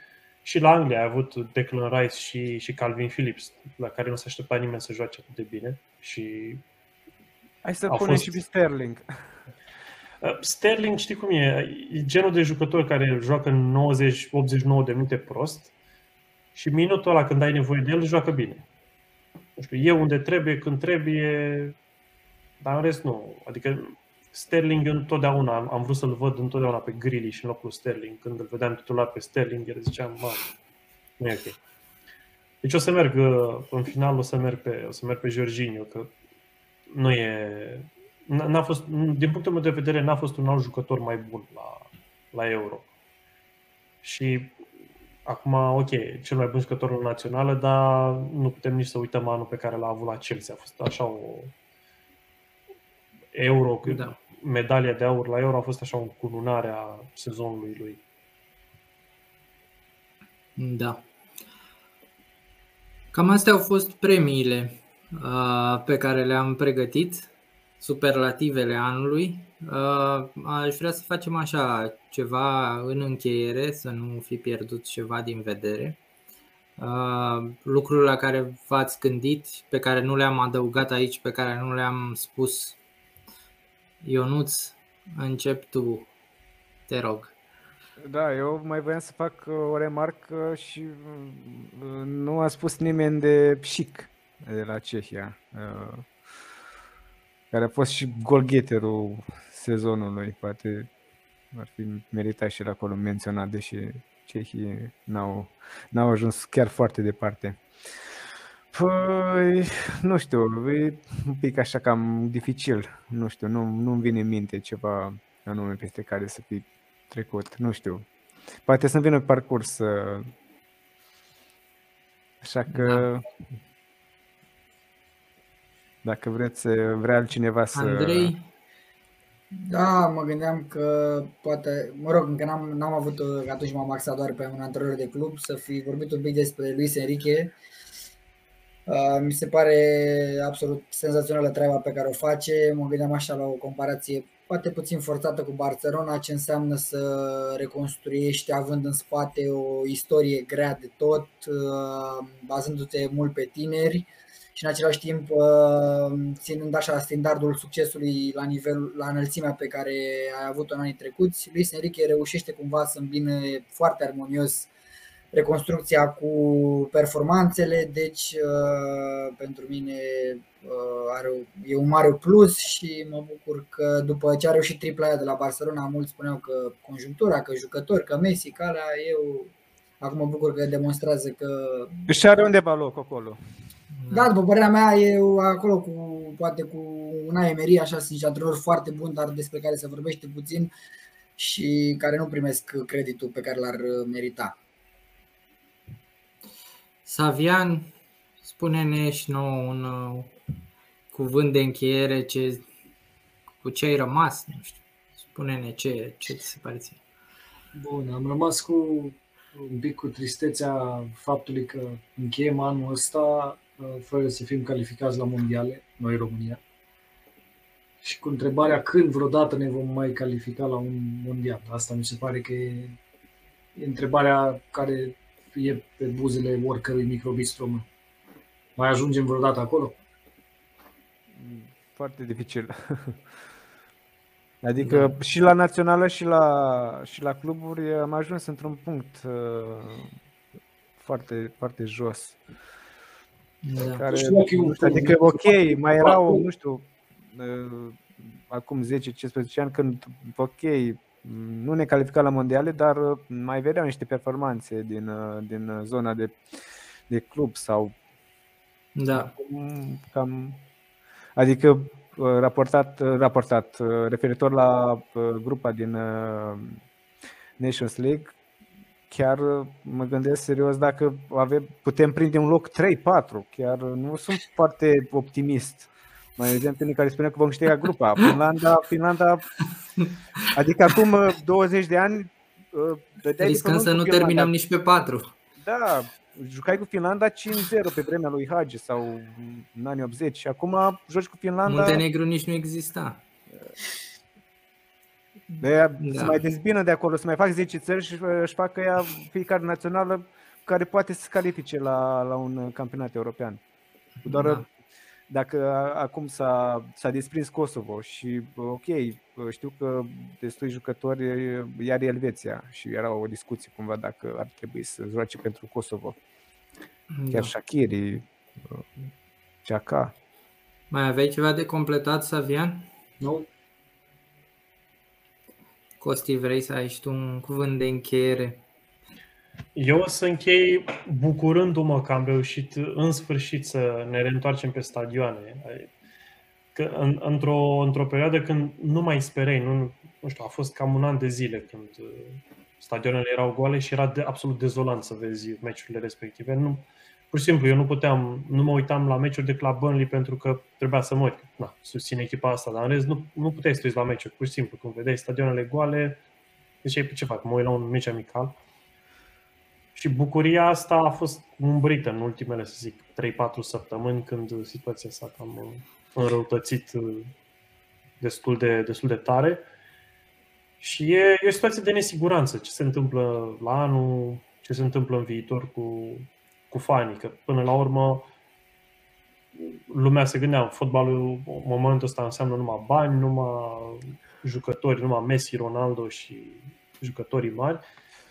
Dar în ultimele, să zic, 18 luni, lumea și-a dat seama că fotbalul înseamnă în primul rând omul care intră, intră pe stadion și stă și susține echipa și cumpără o bere, cumpără un burger, cumpără, face... Da. E sufletul, sufletul clubului respectiv. Ajută echipa. Dacă vă aduceți aminte, dacă vă aduceți aminte, când s-a jucat în Champions League fazele, că s-au jucat fazele superioare și țin minte juca Real Madrid acasă pe stadionul de antrenament. Adică, practic, la noi era meci de Champions League. Practic, nici nu îți venea să te uiți, îți venea să închizi TV-ul și ok, așteptăm când, când se reorganizează toate, toate treburile, ca să te poți uita da. cu aceeași plăcere la, la un joc de fotbal. Exact, asta, da. asta vreau și să zic. Da. Și acum cu ce se întâmplă în Premier League cu atâția uh, jucători uh, infectați și parcă nu se mai, nu se mai termină și mai ales că au uh, venit și discuțiile s-ar putea întrerupe campionatul, nici nu vreau să mă gândesc sau să iau un calcul uh, așa. Nu se va întrerupe, să știe, oficial acum au anunțat. Da. Ok. E da super. merge, Acum- merge treaba. Doamne ajută să... O să Într-un fie picior, interesant la doamne, fel. Avem, Da. Da, să sperăm că o să începem anul mai bine. Um, Eu văd anul următor ca fiind mai bun decât ăsta și prin prisma faptului că vom putea să mergem la mai multe meciuri, să mergem mai des pe stadioane. Uh, M-am bucurat și eu că după un an și șase luni sau ceva de genul ăsta am reajuns pe stadion. Um, Și pe de altă parte, uh, un lucru pe care sper să se schimbe în următorul an sau în următorii ani este uh, diferența asta din ce în ce mai mare despre care vorbea și voi mai devreme dintre campionate, faptul că în campionatele mari vedem un meci foarte uh, robotizat sau foarte tacticizat, uh, oarecum blocat în multe cazuri, uh, un meci la care te poți uita foarte greu, nu mai sunt uh, uh, meciurile cu multe goluri și cu uh, faze spectaculoase în fiecare minut și e o diferență foarte mare, din ce în ce mai mare, între campionatele mari și campionatele De asta, uh, mici. Sper să nu mai existe asta sau să se amelioreze cumva în, uh, în anul următor și poate în anii următori, nu neapărat în 2020. de asta și vedem în fazele superioare doar echipe din primele cinci uh, campionate. Adică, ok, mai apare Ajax, mai apare da. mai nou Sporting sau uh, Benfica, dar uh, preponderent avem echipe doar din uh, primele cinci campionate. De aia și când apare Asta, asta o să surprize, fie ne o mirăm. problemă pentru noi dacă ajung Sporting și Benfica în finala Champions League sau Ajax, o să Ajax a primim fost critici aproape. de ce nu acoperim noi și Olanda sau Portugal. Mai, mai greu. Ok. Mai greu să ne uităm la un, uh, nu știu, Roda Kerkrade cu Da. Willem II Tilburg sau mai știu ce. Moreirense cu Maritimo. Da. Bun, vă mulțumesc foarte mult pentru participare și sper că a fost un, uh, o emisiune interesantă pentru toți cei care ne-au urmărit. Și să ne Mulțumim și răspundă noi. și ei la întrebări, să dea și ei premiile la rândul lor în comentarii. Mulțumim și noi și uh, așa ne-ai cam surprins, adică ne-ai luat, aș spune, pe, cât, uneori pe nepregătite cu anumite subiecte. De a E încercat bine și să, asta. din mers să, să încerc să, să, iau, uh, să iau totul. Sau nu voiam să încep cu mine. Uh, Da, o seară bună tuturor și Seară sărbători bună. fericite! Salut, Seară salut. bună, ne reauzim. Seară bună, mulțumim! Pa, pa.